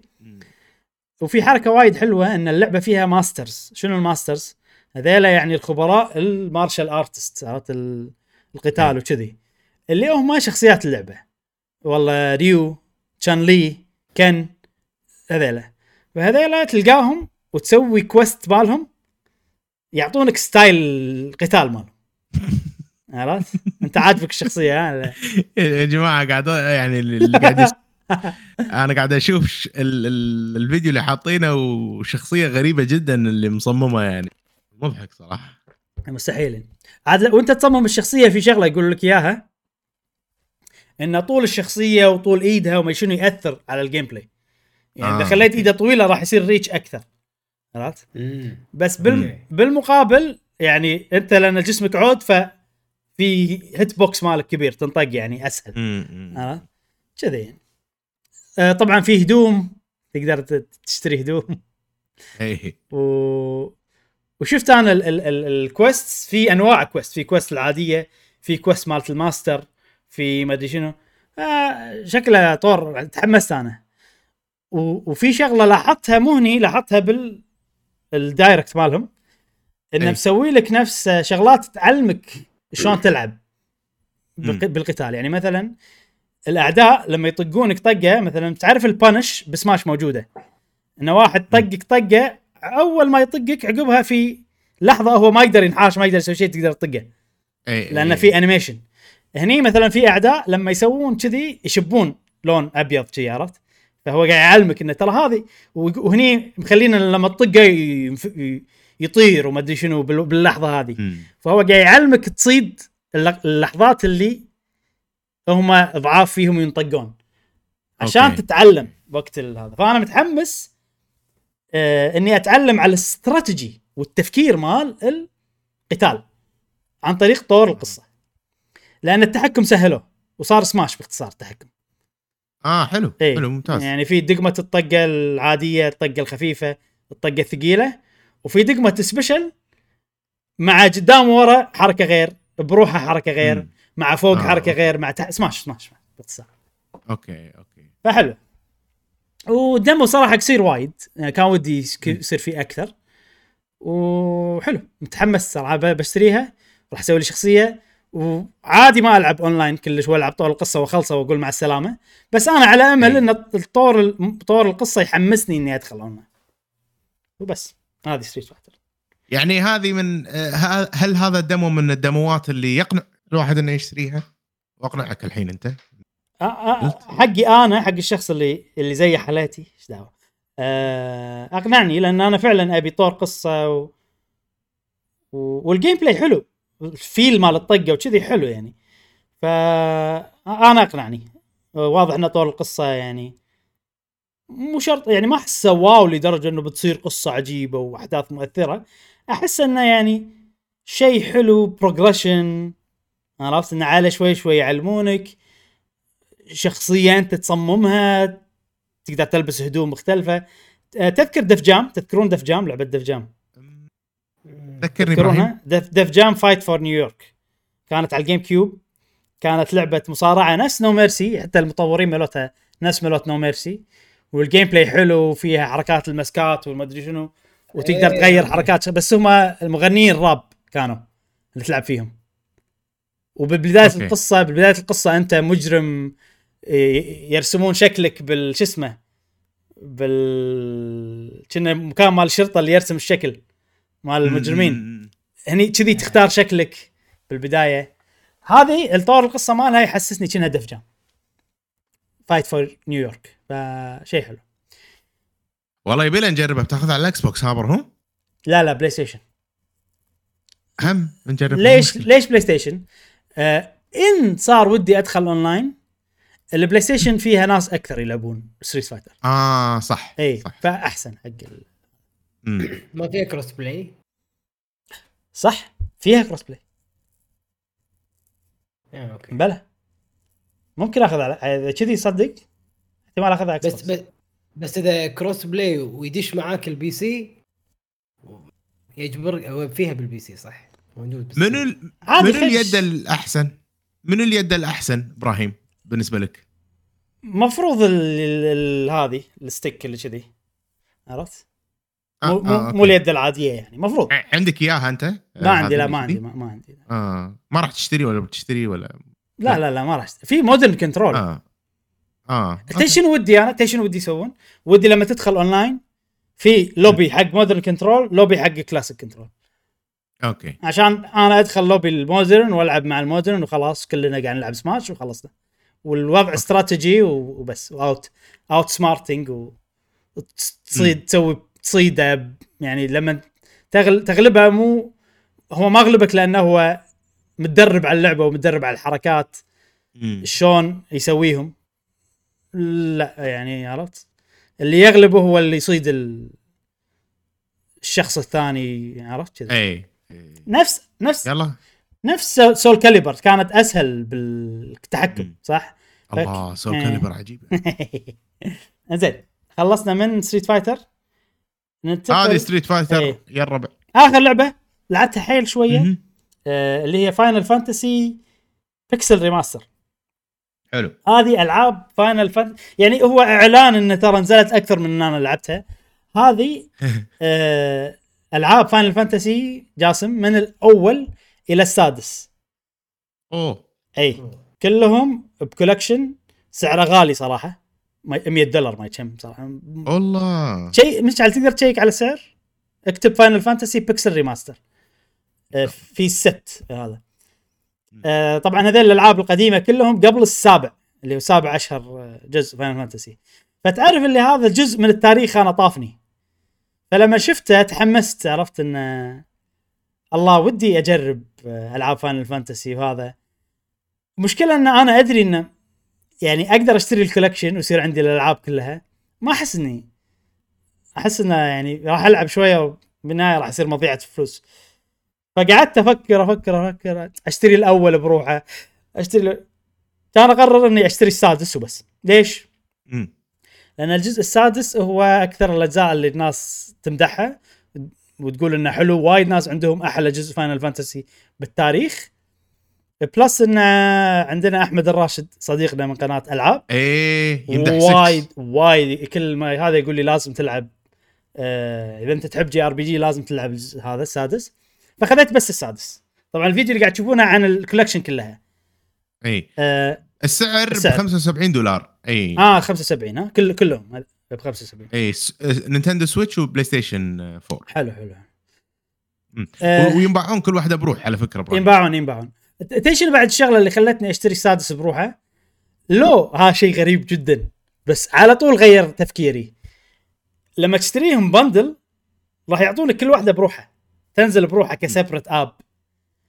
لو كانوا مو كذي كانوا في اب مشترك تبطله وتنقي اللعبه كان شريت الكولكشن. اوكي ليش يعني؟ لان الحين صار فيني يعني اذا شريت الكولكشن ولا شريت هذا انا بس قاعد اخذها بديسكاونت شويه بس. أوكي. بس ميكانيكلي ما قاعد يفرق ولا شيء معي انا عرفت. اوكي ان اقدر اشتريه بعدين اشتري الاجزاء كلهم اشتريهم بخصم عقب ما اخلص السادس. فاهم قصدي؟ فهمت عليك. بس لما يكون هو يعني هذا الكولكشن احس ان هذا شيء اب بروحه سبيشل عرفت يعني. اذا انت مهتم بالسادس بس الحين احسن لك تاخذه الحين بروحه وبعدين تطر الخصم يعني. لو انا شاري السادس بروحه اوبشن اني اشتري الكولكشن راح مني خلاص لاني راح اكون دفعت مرتين حق السادس. فهمت قصدي كذا يعني. صح. وبس لعبت شويه. قبل لا اتكلم عن تجربتي وفي شغلات وايد اللي ضافوها وايد حلوه. طبعا معدلين الجرافيكس البيكسل ارت مضبطينه شويه مو فرق كبير بس يعني شغلات بسيطه. تقدر هي راندوم انكاونتر تقدر تطفي الراندوم انكاونتر متى ما تبي. تقدر تخلي الاكسبيرينس x2 x4 عرفت. اوكي حلو. تسرع اللعب كل الاوبشنز اللي نبيها باوكتوباث ترافلر موجوده. فشيء حلو هذا صراحه وموجوده بكل اجزاء يعني. فانا بالنسبه لي ما حاتي يعني راح اقدر العبها باريحيه وغالبا ما راح اتعبث بالاوبشن الا اذا وصلت مرحله نفس الاوكتوباث وخلاص اقدر عاد هنا اسوي 4x اسوي واتفر عرفت كذا. لعبت السادس انا لعبه من قبل شويه يعني حلو صراحه بدايه عجيبه. الميوزك قويه كل ميوزك مسوين لهم نيو فيرجن اوركسترا. كنا انا احس هم اوركسترا يعني تحسها كأنها اوركسترا بس انا مو متاكد ان هي اوركسترا صجيه ولا ميدي. عرفت لازم نشوف واحد من اصدقاء قهوه جيمر عدلوا لي المعلومه ووضحوا لي المعلومه. بس انا في ميوزك جديده وعجيبه وعطت طابع جديد حق انا لاعبها من قبل حسيت انه في فيل جديد. وطبعا في جاليري تشوف فيها الارت مال الالعاب تسمع فيها الموسيقى فكل الاشياء موجوده. العيب الوحيد شفت الحين الالعاب الجديده لما اشتريها التحكم سموث لما تروح فوق تحت ما ادري شنو ايه ايه هني في المو سموث مال الالعاب القديمه ايه اوكي عرفت فشوي ماكو دياغونال موفمنت البيكسلز والمشي على البيكسلز عرفت يعني انت رحت هني وراح يمشي 2 بيكسلز بغض النظر انت يعني ضغطت ضغطه واحده ولا كذي يعني انا احس كذي نعم. فشويه الموفمنتس ضيق خلقي يعني انا متعود على اوكتوباث وما ادري شنو شغلات حيل سموث الموفمنت فيها عرفت بس غير كذي كل شيء عجيب. وهذه فاينل فانتسي بيكسل ريماستر وعلى كذا انا خلصت العابي. جميل جميل يا ابراهيم سنه ار بي جي يعني جي ار بي بحت بالنسبه لك وايد بالفترات الاخيره كنت تلعب الجي ار بي جيز احس طلعت حرتك الجي ار بي جيه في الالعاب يا صديقي. نطلع من ما طلعت حرتي للحين لان في حره بتطلع بس مو الحين راح اتكلم عنها بغير الاخبار. جميل نطلع من الجي ار بي جيز وندش في عالم المو ار بي جي اللي هو الوسترن كاوبويز بويز. واللعبه اللي لعبتها الاسبوع هي ريد ديد ريدمشن 2 كمل فيها الاسبوع اللي فات كنت انا في نهايه تشابتر اتوقع 2 او 3 اليوم انا في تشابتر 6 هل هو اخر تشابتر ميكس فيلينج يعني انا قاعد اقرا اخترعت يقول لك ان في 2 برولوج تشابترز وبعدين 6 تشابترز فانا رقم التشابتر 6 هل بنهي اللعبة بهالشابتر أو في شابترين زود ما أدري أوكي. بس يعني من الأحداث اللي قاعد أشوفها أنا أحس إن أنا بنهاية حلو عرفت شلون شيء جديد هالأسبوع اللي اكتشفته باللعبة إن عقب ما تطور الكامب مالك أنا صار عندي فلوس وايد سويت مشن صار عندي فلوس وايد وأنا ما أهتم بالأشياء الشكلية يعني مثلا لون السلاح الانجريفينج الأمور هذه كلها واللبس والأمور ما اهتم فعندي فلوس وايد ما ادري ايش اسوي فيها كل اسلحتي شاري كل الاسلحه مثلا الامونيشن مالي مثلا فل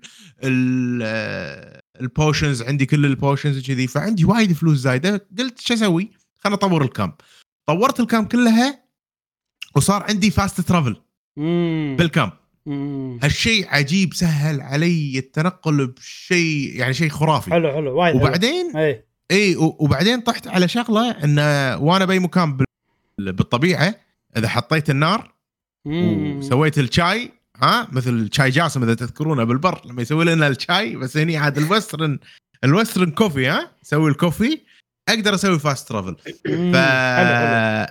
فهالشيء هم سهل علي وايد لان التنقل بالعالم ممكن ياخذ وقت انك تتنقل فالقصة مستمرة أنها قاعدة تصير أحسن وأحلى أنا مستغرب من هالشيء زين وأنا بس قاعد أسوي المين ميشن طول الوقت قاعد أسوي مين ميشن وقاعد أمشي الشغلات الجانبية فقط اللي سويتها أنها في أريبيان هورس في حصان عربي الله إيه وحاطين لك بالثلج أريبيان هورس بالثلج لو ما أدري زين فرحت خذيتها وإذا تذكر الأسبوع اللي طاف كنت قاعد أتكلم عن قصة الجن سلينجرز في واحد قاعد يكتب كتاب فيبي يعرف أكثر عن تاريخ هذيله فهذه السايد كوست الوحيدة اللي قاعد أسويها وحلوة يعني فيها سوالف كذي مكملة يعني سايد كوست ما كانها سايد كوست كانها مين كوست وقاعد هم ترى سايد كوست مالاتهم حلوين أنا أول كنت أسوي وايد سايد كوست مو بس مين ميشن يعني لما لعبت اللعبة من قبل يعني. كلهم حلوين كلهم قصصهم عجيبة كلهم فيهم كذي حبكة ودراما وفكرة حلوة اي فصار فيني إنه اوكي وصلت نهايتها حلوة ومكمل بالقصة ماشي تصير سوالف كذي كسرات اوف شنو انا ما ودي احرق واقول حق يعني لا تحرق كنت العبها اي بالضبط ف برافو صراحة يعني لعبة حلوة والحين انا خايف ما تبي تخلص اللعبه بطيئه كلش ما تبي تخلص لا ابيها تخلص مبلى بس خايف ان اللعبه مو بطيئه انيمور ليش خايف شيء زين هذا. إن شلون إذا بلعب لعبة سريعة شلون راح تصير وايد سريعة علي؟ عشان ولا تعودت على الرذم اللعبة هذه. تعودت على رذم اللعبة وعايش الدور للحين. هدومي وسخة أروح أتسبح عرفت. شعري طال لازم أقصه عرفت. إيه في شغلة من بداية اللعبة ليه عم ربي لحيتي. إيه لحيتي كبيرة صارت والله صدق كبيرة. وتوصل مرحلة باللعبة إنه يقول ترى شعرك ما راح يطول إلا إذا خذيت مغذي مال الشعر. فأنا كل يوم أدق لي مغذي مال الشعر لما يخلص راح أشتري عرق. راح أشتري عشان لحيتي قاعد تطول. إيه قاعد تصير شيء عجيبة لأن أنا ودي أطول لحيتي وايد بس يعني ما أقدر. إيه أنا أتذكر هم كنت ناوي إني بطول لحيتي عرفت بخليها باللعبة يعني. بس والله شوف أنت صراحة الحين يعني حمسني إني ألعب اللعبة. في مجال إني أرجع لها بس مو الحين لأنه وراي بلاوي راح تنزل بالأشهر القادمة. لا رمضان الجاي ممكن رمضان الجاي إذا ما عندي ولا شيء. لأنك قلت لي شغلة أنا قلت لك أنا وين واصل اللي هو شابتر 3 فأنت قلت لي إنه يعني عقب مشنين بيصير شيء قوي بالقصة.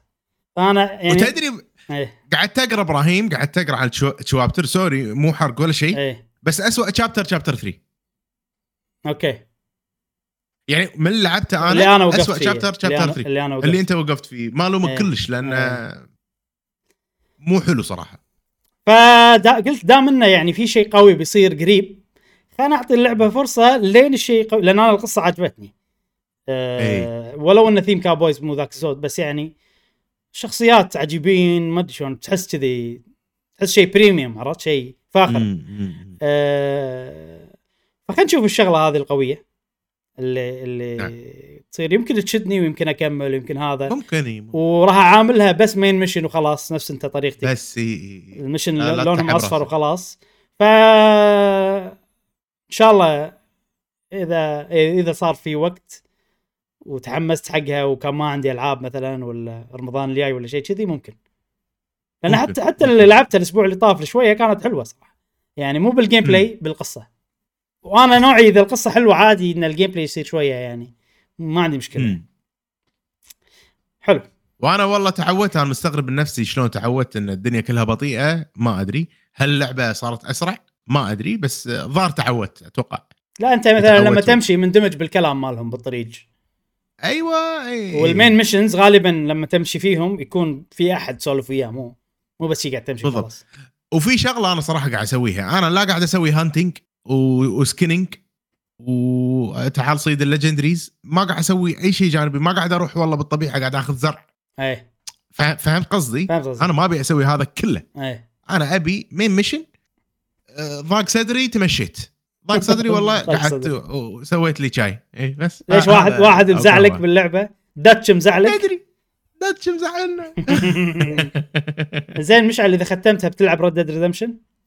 اي اكيد راح العب ريد ديد. انا قايل لك بس اللي ما يدري ان ريد ديد ريدمشن الاولى احداثها بعد هالجزء وتتكلم عن واحد من الشخصيات اللي موجوده هني بعد بس مو ارثر نعم. نشوف عاد منو اي ما يندرى. جاسم مالك نيه؟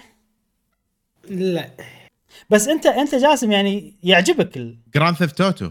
لا مو جراند ثيفت اوتو يعني انت تستانس على الجرافيكس الحلو واحد عنده لحيه شايب عرفت بس اوبن وورد شويه تخليني اتجنبها. حلو انزين. اتوقع على كذي خلصنا العابنا ننتقل الى فقرة الاخبار. اول شيء في خبر انصدمت منه انا حيل. لا عرفتني ما ادري شنو انصدمت منه انا حيل. رمضان توني متسحر بالليل ساعة ما يكم 3 ما كم انا سحر متاخر. انزين قاعد ماش قاعد كنت قاعد يا اشوف شيء يا قاعد العب لعبه. كنت قاعد اشوف كنا فيديو تحليلي حق زلدة تيرز اوف ذا كينجدم فجأة ولا نوتيفيكيشن بالتليفون اشوف ولا مونوليث سوفت التويتر مالهم ابطل ولا صورة رسمة البطل مال الدي ال سي مالهم اللي احنا شفناه بالدايركت اخر واحد، بس يعني ما نعرف اسمه، ما نعرف هذا. عشان اقول شكو شي فجأة عاطين رسمة البطل شيء، ليش يعني؟ عرفت شيء غريب بس كذي قاطينها بتويتر شي فجأة.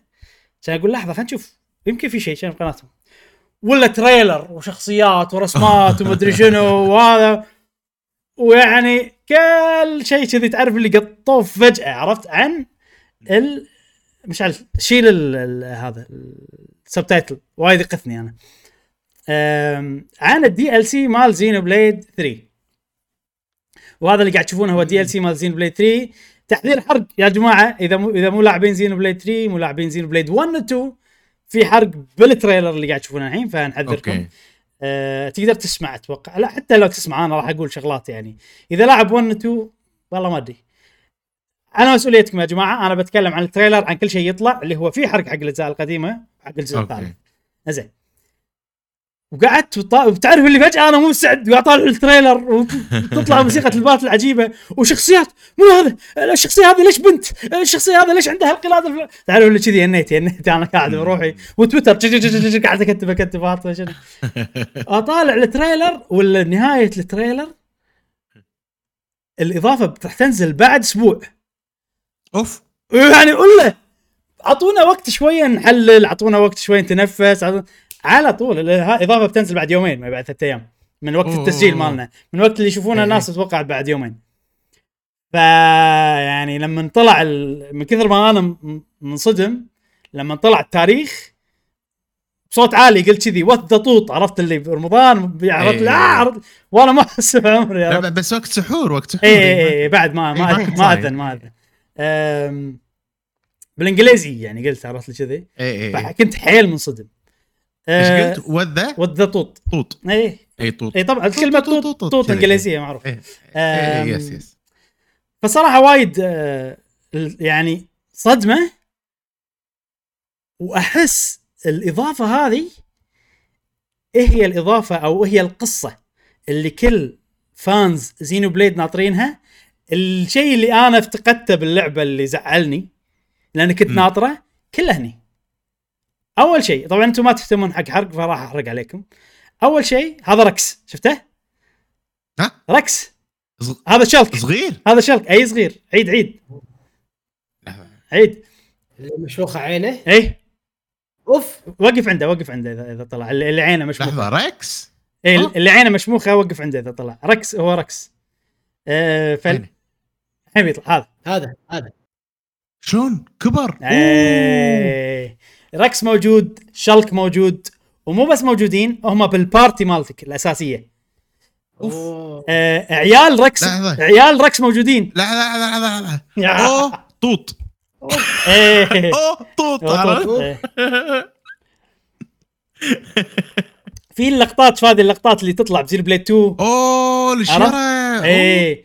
فهذا شكلها اضافه هي اللي بتجمع كل شيء بالامه، عرفت؟ فوايد شيء حلو. في شخصيه كأنها بنت بايرا وركس، في شخصيه كأنها ولد شالك.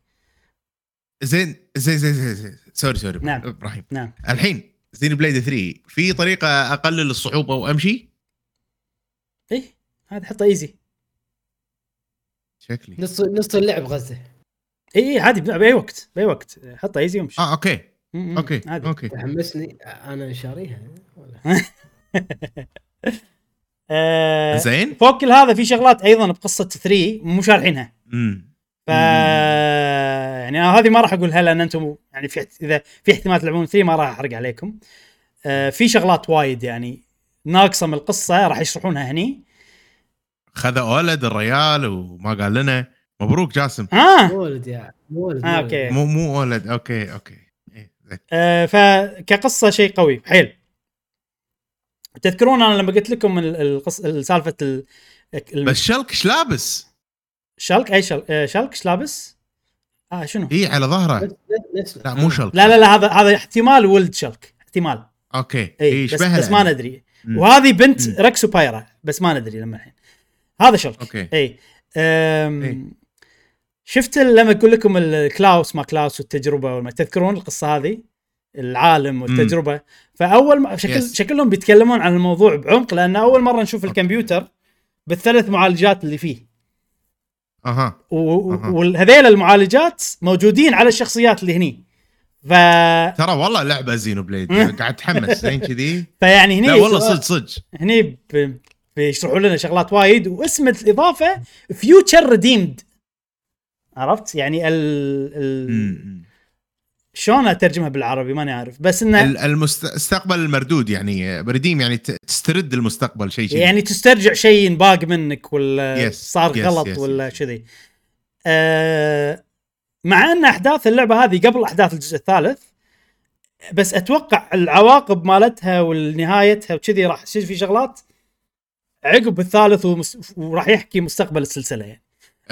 فانا متحمس جدا، باقي يومين ان شاء الله واقدر العبها. راح نتكلم عن تفاصيل الجيم بلاي. طبعا في 6 شخصيات منهم شالكوركس. النظام شويه تغير، اتوقع حق اللي ما يبي التعقيدات هذه وايد ممتازه، لان 6 شخصيات ثابتين، كلاساتهم ثابته، تقدر تطور الشخصيه في سكيل تري حق الشخصيه وكذي. ولو اني ما احب سكيل تري، بس انا يعني اتوقع اني موجوده بطريقه الشغلات اللي يعني significant، عرفت يعني تطوير الوحده لها اثر كبير يعني. يعني اخر DLC هذه خاتمه ثلاثيه زينوبليد. يعني في مستقبل لزينوبليد، بس القصه الاولى اللي بلشت مع الكلاوس اللي طلع بنهايه 2 هذه راح تختم القصه. وفي شغلات وايد حلوه بالجيم بلاي، شغلات يعني انه واضح ان هذه هم تشيك يعني DLC مو قصير، يعني DLC مال زينوبليد مو DLC، الاضافه القصه الاضافيه مال زينوبليد 1 اللي مع فيوتشر ريديمد كان مدتها 10 ساعات 12 ساعه انكثرت 15. مال زينوبليد 2 الاضافه كان مدتها 20 الى 30 ساعه، اذا تبي تسويها 100% 40 ساعه. هذه احسها هم اطول، وفي وايد ناس يعني في مؤشرات تدلنا هي أطول، يمكن ب30 ساعة، يمكن إذا بتخلصها 100% ب50 ساعة، فيعني فول جيم مو قشمرة يعني.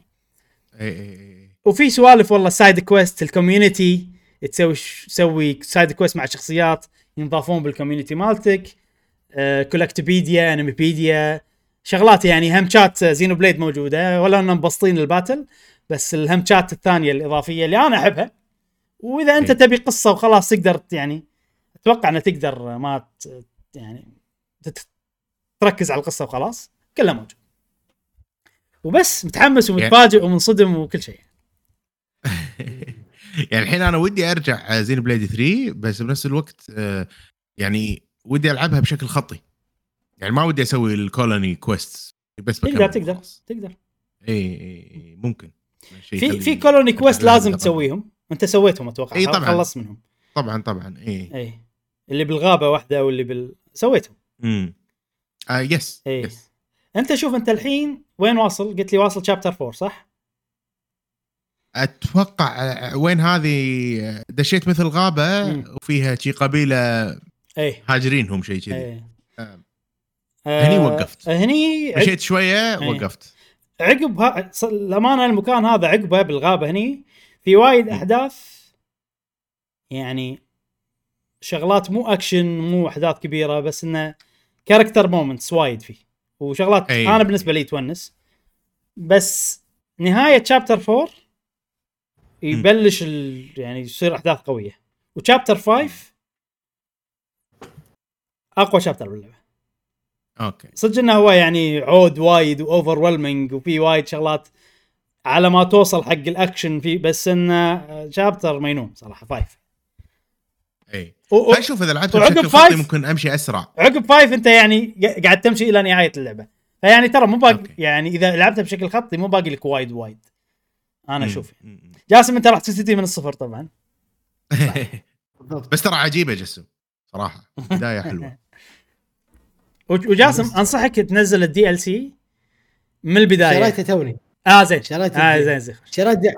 انا ذكرت قاعد اقول انا كني شاريها، بس قلت بعدين لما القى وقت شارد زين بليد 3 العاديه ستاندرد. يوم انت قلت ان رايكس اوف احس احنا نحب ركس لان احنا لاعبين لعبه ركس كلنا. اي فتوني الحين شريت الدي ال سي. اي توني خذيت لان ليش الدي ال سي يضيف لك شغلات خلال اللعب، سايد كوستات اضافيه خلال اللعب.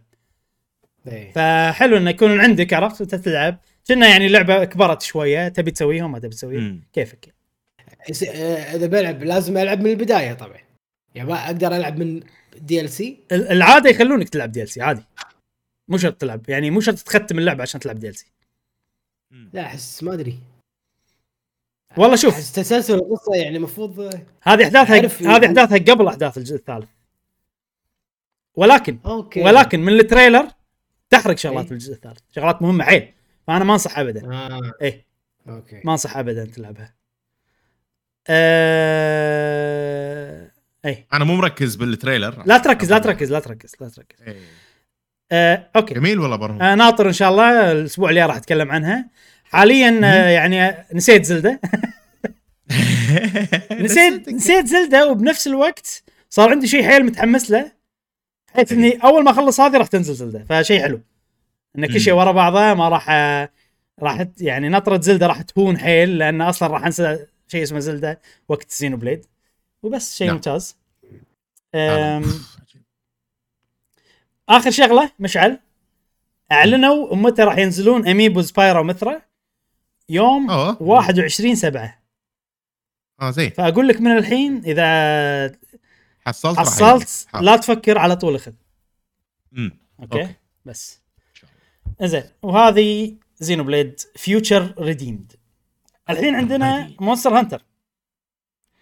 شغلتين صاروا حق مونستر هانتر بالاسبوع هذا. اول شيء لعبه موبايل حق جاسم مونستر هانتر. اي اسمها مونستر هانتر ناو. ايش دعوه ناو رايت ناو. لعبه مونستر هانتر من اللي مسوينها كنا بوكيمون جو، اللي مسوينها ملوت بوكيمون جو بالضبط. وهي اتوقع فكرتها ان هي ناس بوكيمون جو. شلون مالون ما ادري، بس احنا نروح نمشي وراح نلقى مونسترز بالشارع وراح نباريهم. عجيب باختصار. لا في جيم بلاي، الموضوع في جيم بلاي حلو والله. بس شلون تحكم؟ اتوقع شوف. شايلين اليو اي اتوقع، بس انا اتمنى ان دقم وحركات ونقيهم وخلاص وماكو موفمنت. يعني اتمنى مثلا في حركه بلوك تتجرب، في حركه شلون الجيم بلاي مو قاعد اقول لك ما ادري، لان شايلين اليو اي، شايلين يعني شغلات اللي الكتابات اللي على الشاشه، ما ادري بالضبط. والحلو انه ينقلب، يعني تلعب فيه لاندسكيب وبورتريت. اي وايد حلو، وايد حلو. احنا بيد واحده نقدر نلعب وكذي. طبعا انا احب مونستر هانتر اكثر من بوكيمون وايد، فراح اجربها راح نلعبها، ونتمنى انها تكون حلوه. ونتمنى ان فيها كوب روم. مليون بالمية فيها، كوب. يعني احنا نطلع عند اور مونسترز بالصج. اي نمشي بالحديقه ونباري المونستر مع بعض. كان بلا لحظه كان بلا في كوب. اكيد في. شوفوا اكيد في. مليون بالمية. عجيب. 4 بعد. اي نار. بس هذه بتنزل شهر 9 ان شاء الله. ايه حتتقرب، يلا نسافر شهر 9 حتتقرب. زين جميل. هذه شغله صغيره سريعه. الشيء الاهم في مونستر هانتر ديجيتال ايفنت لمونستر هانتر رايز سام بريك، اعلنوا فيه عن اخر ابديت، تايتل ابديت نمبر 5 للعبه مونستر هانتر. اخر ابديت؟ اي هم من البدايه مقررين انه في 5 ابديتات، فهذا اخر واحد. الابديت هذا صراحه لان اخر ابديت فعجيب، يعني في سوالف شيء حلوه وايد. اول شيء في مونسترين حلو يدد. احنا ما يعني ما مر علينا المونستر الاساسي، ما مر علينا لان احنا مو لاعبين لعبته. هو طالع ب مونستر هانتر 3 اتوقع، اللي هو مونستر اسمه اماتسو، يشبه ميزوتسونه بس انه يطير وشي وغير يعني. هذا اماتسو هذا اي ومسوي له قصه وستوري وكذي نفس يعني كنا في ستوري مو بس مونستر خلصنا أوكي. في ستوري في كاتسينز في كذي فهذا البيج بوش بالنهاية يعني هو الفاينل بوس يعني خلينا نقول فحلو هذا عجيب نزل بالابديت ألدر شكله ألدر من الكبار اللي ما يتفرمون بشكل حلو يعني والله أنا سمعت لأن في واحد ما يحب اللي يطيرون اللي هو ايبوشي إيه؟ وناروة يقول إنه هذا زين خلينا نضبطين الهيت بوكس ماله بحيث إنه يعني مو قثيث مو لازم تجيب جن عشان تباري عادي أوكي. وهو يلعب أوكي. جن لانس هو أي فهذا شيء حلو ضافوا أيضا ريزن مونستر اللي هو الأقوى فورم حق المونسترات لي شجر ومقلة ها أيوة جاسم شجر ومقلة هذا بارينا أوه ما أحبه أنا هذا ما أحبه كلش أحس شقال ما قال عرفت شقال وما قاله إيه بس هذا متى يطلع لك مشعل بهانتر رانك 180 اوكي اي اوكي وفي بالانفستيجيشن زادوا الليفل ل 300 الله اي بس شنو سهلوا الليفل اللي تحت صار يعطونك بونس وايد وما ادري شنو وحتى طريقه شلون البونس خلوه انه مو مونستر معين اذا تباري اي مونستر اعلى من الليفل الفلاني نعطيك واذا مونستر معين نعطيك زياده جياله حلو وايد حلو يعني الكل ربحان ضافوا ملدقين زياده يعني شغلات شي حلوه صار ملدق مينون كم واصلين فيها 400 احنا 400 ساعه ابراهيم انا 480 اي 480 يلا هذه بعد 100 ساعه زياده اخذ اي وفي مفاجاه بالنهايه اوكي ان في بونس ابديت لا اي بونس ابديت بشهر 6 وفي مونستر جديد ومن أوكي. شكله حطوا لك شيء جناحه شويه مالزينو فاريانت اوكي ايه. اوكي اوكي اوكي يعني شفت شلون شو اسمه ماجنامالو في سكور ماجنامالو هذا مالزينو فاريانت اي وبس يلا اتوقع ان شو اسمه عندنا يعني انا ودي نحط هدف عرفت طبعا هدف مباري كل المونسترز اكيد اي وراح يطول هذا لان عندك شجر وما قال له 180 ماستر رانك عرفت انا الحين ما يتم ايوه انا 100 الحين عرفت فيعني اي وقت فاضي ابراهيم انا موجود انا فاضي الحين 3 ايام لين تنزل زينو بليد يلا اليوم يعني الاربعاء مو فاضي للثلاث يلا خلينا نرجع انا ما عندي يلا ما عندي مشكله بس دان وناسه جسم حياك الله اذا تبي حكم مسافر يلا بالسلامه بالسلامه ان شاء الله شيء حلو عشان كذي انا قاعد انزل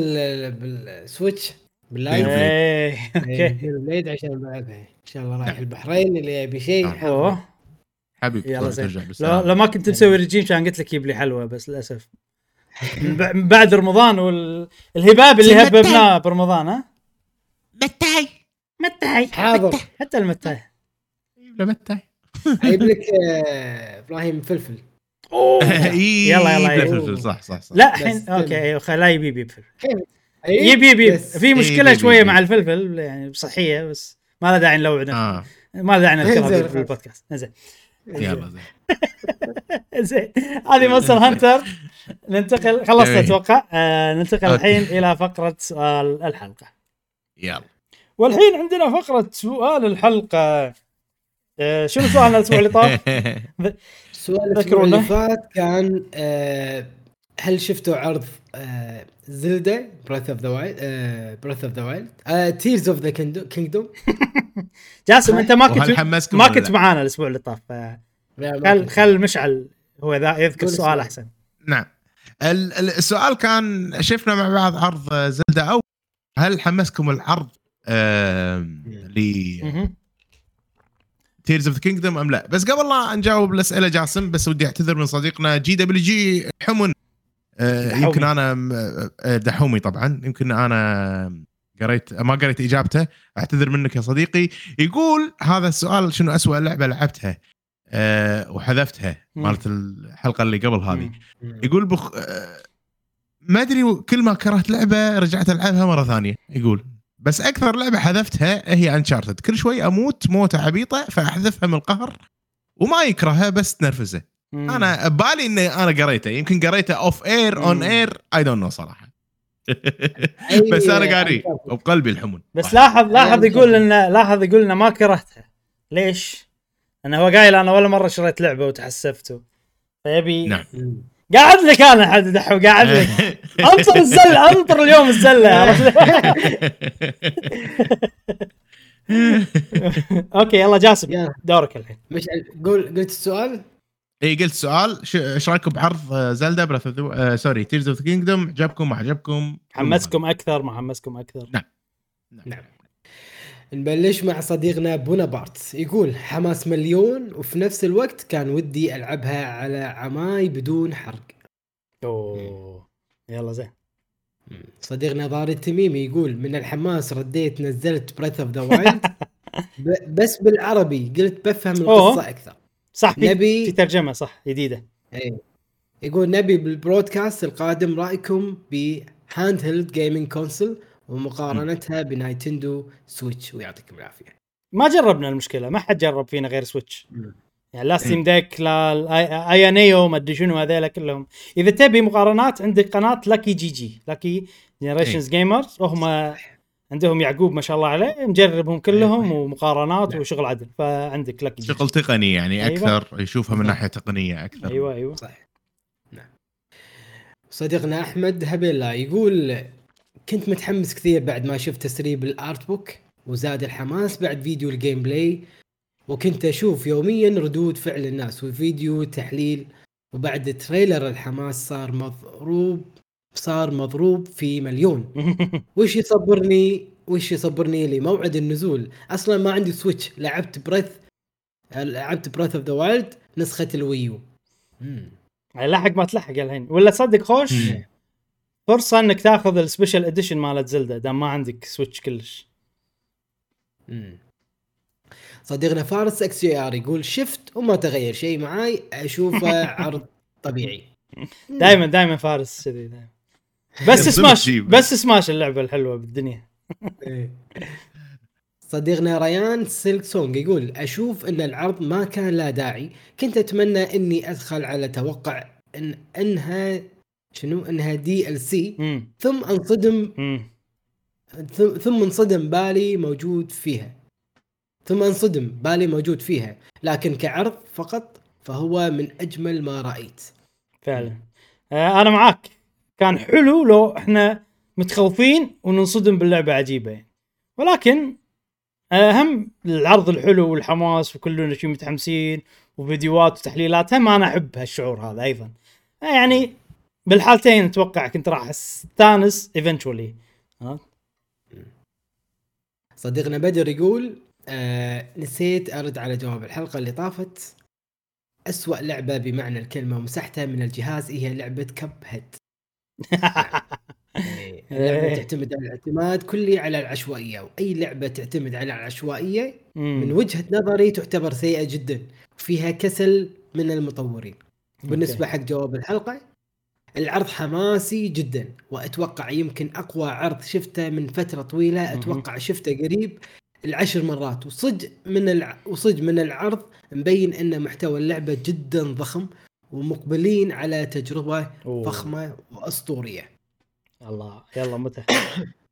نعم. صديقنا عبد الله الخياط يقول بصراحة ناطرين زلدة بفارغ الصبر، حماس من الآخر والله العظيم، شيء مو طبيعي، نار حاطين مجلس نار. نعم. صديقنا عبد الله يعقوب يقول لعبة السنة. أوه. ما لعبتها أنت؟ ما لعبتها مداك تعرف إن لعبة السنة، بس أنا صراحة يعني داخلي كذي ها لعبة خلاص لعبة السنة خلاص. صديقنا عبد العزيز عزفة يقول تحمست بزيادة خصوصاً إني السنة دي لعبت الجزء السابق وخذ مني تقريباً 200 ساعة لعب، كانت من أجمل الألعاب. لكن الشيء اللي يقهرني سالفة الأداء. كنت أتمنى إني ألعب زلدة على 60 فريم ثابت وما عندي مشكلة 720 بالدقة كمحمول، ومتخوف فقط من سالفة الأداء وهبوط الفريمات، ولا الباقي متأكد بيكون جدا مميز. صح، الأداء التقني. أنا اليوم قاعد ألعب زلدة وقاعد ركزت شوية على والله الشير اللي تطلع فجأة والمادي شنو والشغلات التقنية. صار ودي إنه يعني في تطور من هالناحية، وراح أكون ناطر على شغف إني أشوف، مع إنه متأكد 100% إنه ما راح يأثر على متعتي، بس متحمس إني أشوف التغييرات التقنية باللعبة، وأتمنى إنه في تطورات تقنية. صديقتنا كوين زد تقول صراحة ما كنت متحمسة، لكن شفت العرض والحماس مليون، مع إني عارفة إن زلدة مبدعين. لعبت لعبتين من زلدة وكلها حلوة، وأفضل جزء وياخذ توب 1 بكل الألعاب زلدة بريث 1. الحماس مليون والعيد قرب، الله يكتب لنا عمر بجمع الفلوس وعديات واشتري اللعبة إن شاء الله. عاد $70 هذه $70. صديقنا أمنام فيديو جيمز جيمر ليبيا يقول تعمدت أن لا أرى تريلر إلا معكم، وحاولت أن لا أتحمس. ويقول وحاولت أن لا أتحمس، ولكن مشعل ردة فعله يخليك تتحمس غصبا قهرا. لكن بصدق عرض قوي جدا جدا. الفرق أن بريث أوف ذا وايلد بداية تريلر أقوى، لما لينك يصحى من النوم ويطلع شعار زلدة في الشمس بصراحة أقوى. يتكلم عن تريلر مال بريث اوف ذا وايلد، هم كلهم حلوين. انا لما الحين اشوفهم هم اثنين التوب، بس مرات احس هذا احسن شغلات، ومرات احس مال تيرز اوف ذا كيندم احسن شغلات. صديقنا جمال العسيري يقول جزء زلدة جديد والحماس بلغ عنان السماء. طبعا نقطة إضافية، الشخص اللي مسوي تريلرات زلدة لازم يكسرون يده على القبح اللي سواه بتريلرات الجزء. اوكي. ما عدا آخر تريلر لأنه حلو. الصراحة قبح وتريلرات تحسها مسويها بدون نفس، وما تدري وش يبغى يوصل لك. بالمختصر الشخص هذا أفسد تسويق هذه اللعبة. والله أنا قلت الأسبوع اللي طاف إنه ما عدا أول تريلر وآخر تريلر الباقي كلهم كتريلر حيل عاديين، ويعني إذا كان في شيء قوي فيهم والله إنه شفنا السماء لأول مرة كذي، بس هو كتريلر حيل عادي. نعم. صديقنا جي دبليو جي دحوم يقول عموما جوابي حيل تحمست، كنت أقول لإبراهيم أحس ماني شاري زلدة إلا بعدين شفت العرض، بغيت أسوي بري أوردر بس ما تسوى. إذا نزلت خذيتها. يلا زين، خوش، حلو تلعبها مع الحماس ومع الدنيا مع الناس. نعم. صديقنا كرو يقول بصراحة كحماس ما زاد أبدا، لأنه أساسا واصل السماء. يكفي إنها زلدة. لكن بالنسبة للعرض استفدت منه، عطاني انطباع أن المحتوى مجنون وكبير، ذكرني بتريلر إلدر رينج لما شفنا العرض. كمية المحتوى وصلنا شعور أننا مقبلين على تجربة لا تنسى وتحفة فنية لا تقل عن بريث اوف ذا وايلد. بالمناسبة التجربة الأولى دائما لها شعور خاص، مهما كان الجزء الثاني أفضل، لكن شعور الأول نحفر بالقلب.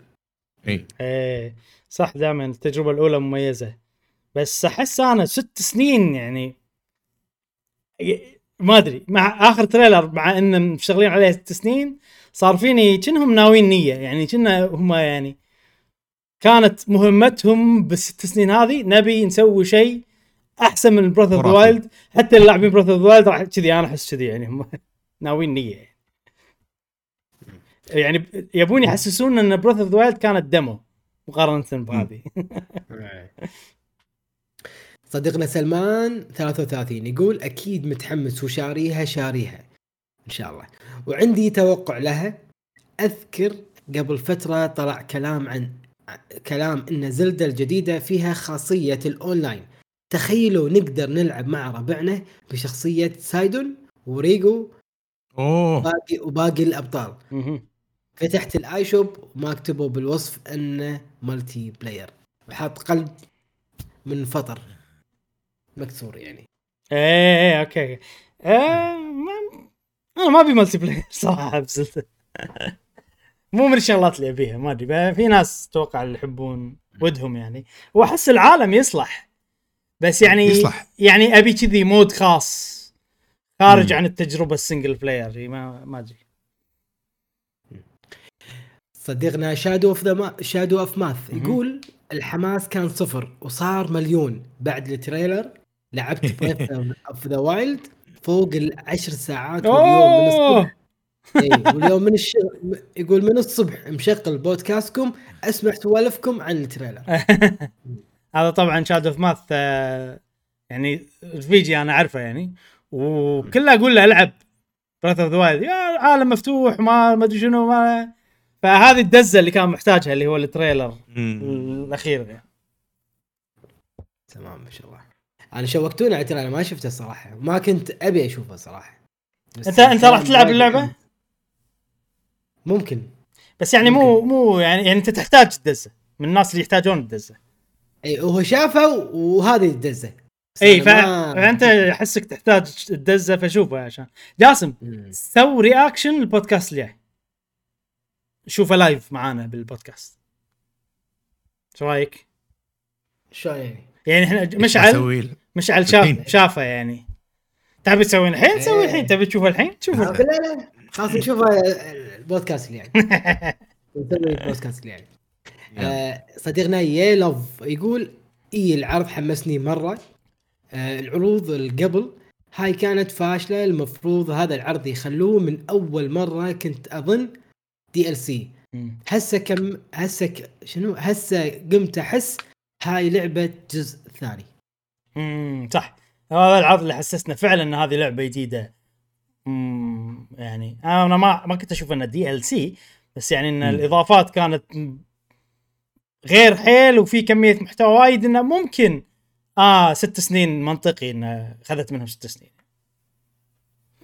نعم. أوكي. اليوم تكلمنا بالبودكاست عن مشعل تكلم، وأيضا إبراهيم تكلم عن مثل إبراهيم قال عن ستريت فايتر، أن الناس شون قاعد يصممون لاعبينهم أو شخصيات اللي هم يلعبون فيها.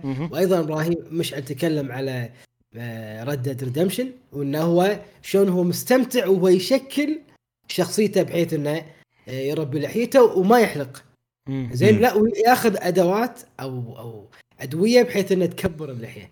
فشوف الطريقه انه مش مهتم في تصميم شخصيته وهو قاعد يلعب.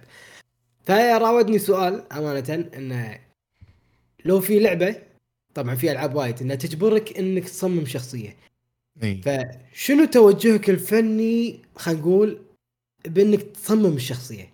هل تفضل انك تسويها بهذه الطريقه، شيء يشبهك انت، ولا شيء شخص بشخصيتك تحاول تغير تسوي شخصيه تمثل شخصيتك بس مو شكلك، لا شخصيتك انت، ولا على اساس انت تصمم شخصيه يعني؟ فنبي نعرف توجهكم الفني. نعم. يعني مثلا هذا بجاوب انا اسوي شخصيه دائما طويل، انا مو طويل بس شخصيه تكون طويله ويكون عريض ومعضل وقفل. زين جاسم، بس انت يعني شغله انت تخليه طويل بس تحب تخليه اقرا، صح؟ اي لا يكون طويل ويكون عنده شعره طويل. صدق؟ كنا لا زين وراطه ورع. اوكي ما ليش كان بالي ان انت تسوي شخصيه قفل يعني مو شرط انها اقرا، حتى ساعات باز كات وكذي يعني. لا ما اقرا، ما اخليها. اوكي حلو. احس شخصيه يتخرع بس هو طيب، وهو مع الناس الزينين مو الاشرار، بس شكله يخرع بس يخرع المجرمين كذي. هذا توجهي فني في تصميم اي شخصيه فيه بالألعاب. يعني مثلا في ناس توجهها الضحك والعبط، انا اسوي شكل غريب شكل عرفت عشان اضحك، بس ما عنده مشكله والله انه يخرب يعني هو بالنسبه له ما يخرب شعور اللعبه عرفت، يعني عادي يلعب ألدن رينج بشخصيه مو لايقه شكلها عرفت، يعني مثلا انا بالنسبه لي لا، ابي شيء لايق وغالبا شيء معتدل. احنا قاعد نجاوب الحين طبعا على السؤال، شيء معتدل، ما اخلي طويل وايد، ما اخليه يصير وايد، ما اخليه معضل جسمه فيزيك زين، مو معضل ما بعضلات تو ماتش، ما ادري ليش انا احب كذي، كل شيء معتدل بشكل بسيط، وفي كذي اكسنت شغله كذي تميزه، يعني والله والله تاتو على نجمه هني، سكار بسيط، شغله واحده بس، ما احط اكثر من شغله واحده. فانا ما ادري ليش دائما احط شكل معتدل، ما يمثلني بس في شغلات مني، احب اللحيه خفيفه كذي يعني يمثلني بس شويه مو وايد.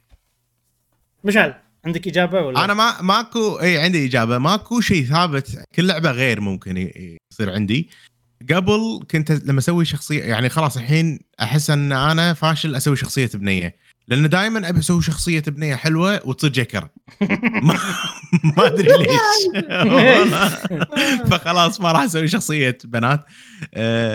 شخصيات الميلز اللي أسويهم هم أنا أسوأ إنسان يسوي شخصية بالحياة كلها، فتوجهي الحالي إنه مثل ما قال إبراهيم أسوي شخصية لايقة على الوضع وخلاص، فاستخدم قمت استخدم الراندوم، لان مهما سويت ما راح يعجبني وايد اسوي وما يعجبني. استخدم البريسيت قصدك ولا البريسيت او الراندوم ايا كان اللي يصير. بالفتره الاخيره بورد اوف واركرافت قعدت اسوي، احب الفيتشرز انا، مثلا لحيه فرشي واضحه كبيره، احب احط تاتو كذي بكل مكان، عرفت شيء اوفر كفيتشر، مو انه عبيط بس اوفر، كل شيء اوفر بالشخصيات، فاحس هذا توجهي ممكن.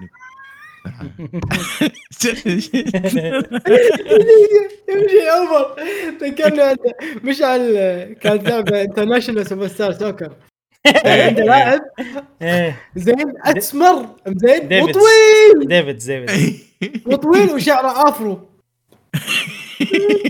لا هذه شنو القصه؟ هذه القصه جاسم تبين لك فرق الشخصيات بيني وبين مشعل من واحنا صغار، من واحنا كنا بالمتوسط او الثانوي، متوسط كنا كل شيء اوفر. مشعل يعني اوكي، انا لما نيجي اسوي فريق سويت شخصيات وقصه، وهذا اللي بالنص هو قصير حيل بس ريله سريعه، الحارس ما بكشه عرفت عنده شي كشه ويده طويله وما ادري شنو، المهاجم واحد كذي والثاني عندي قصه عرفت، وهذا هني وهذا هناك وما ادري شنو. يعني انا قاعد ممكن ما اسوي شخصيات كلهم احسن شيء، بس يعني قاعد اتخيلهم كذي ان هذا الفريق اللاعبين وهذا متراوش مع هذا وهذا ما ادري شنو. مشعل شنو اقوى شخصيه؟ خلها اطول شيء، خلها احسن طاقات، كل الفريق هو حتى الحارس، حتى الحارس يعني نفس اللاعب كوبي بيست بالضبط، ابي اسوي اقوى شيء وخلاص بس يعني هذا. يلا فوزوا علي الحين. احس ان احنا يعني تاثرنا ببعض، انا قمت اهتم شويه حق انه قوي، هو قام يهتم شويه حق البرسوناليتي والشيء والسؤال، احس تمام. هذه أجوبتنا، هذا كان سؤالنا لهذه الحلقة من بودكاست قهوة وجيمر، أول بودكاست عقب رمضان. أحس كذي فينا نشاط، كذي فينا حيوية. نعم. وما أدري، أنا استمتعت وايد بالبودكاست، أتوقع طويل. خوش بودكاست. أتوقع طويل بس ما شفت الوقت لما الحين فما أدري. نعم. وهذه كانت حلقتنا لهذا الأسبوع، نتمنى أن عجبتكم. تابعونا في الحلقات القادمة من بودكاست قهوة وجيمر، ومع السلامة. مع السلامة. في أمان الله.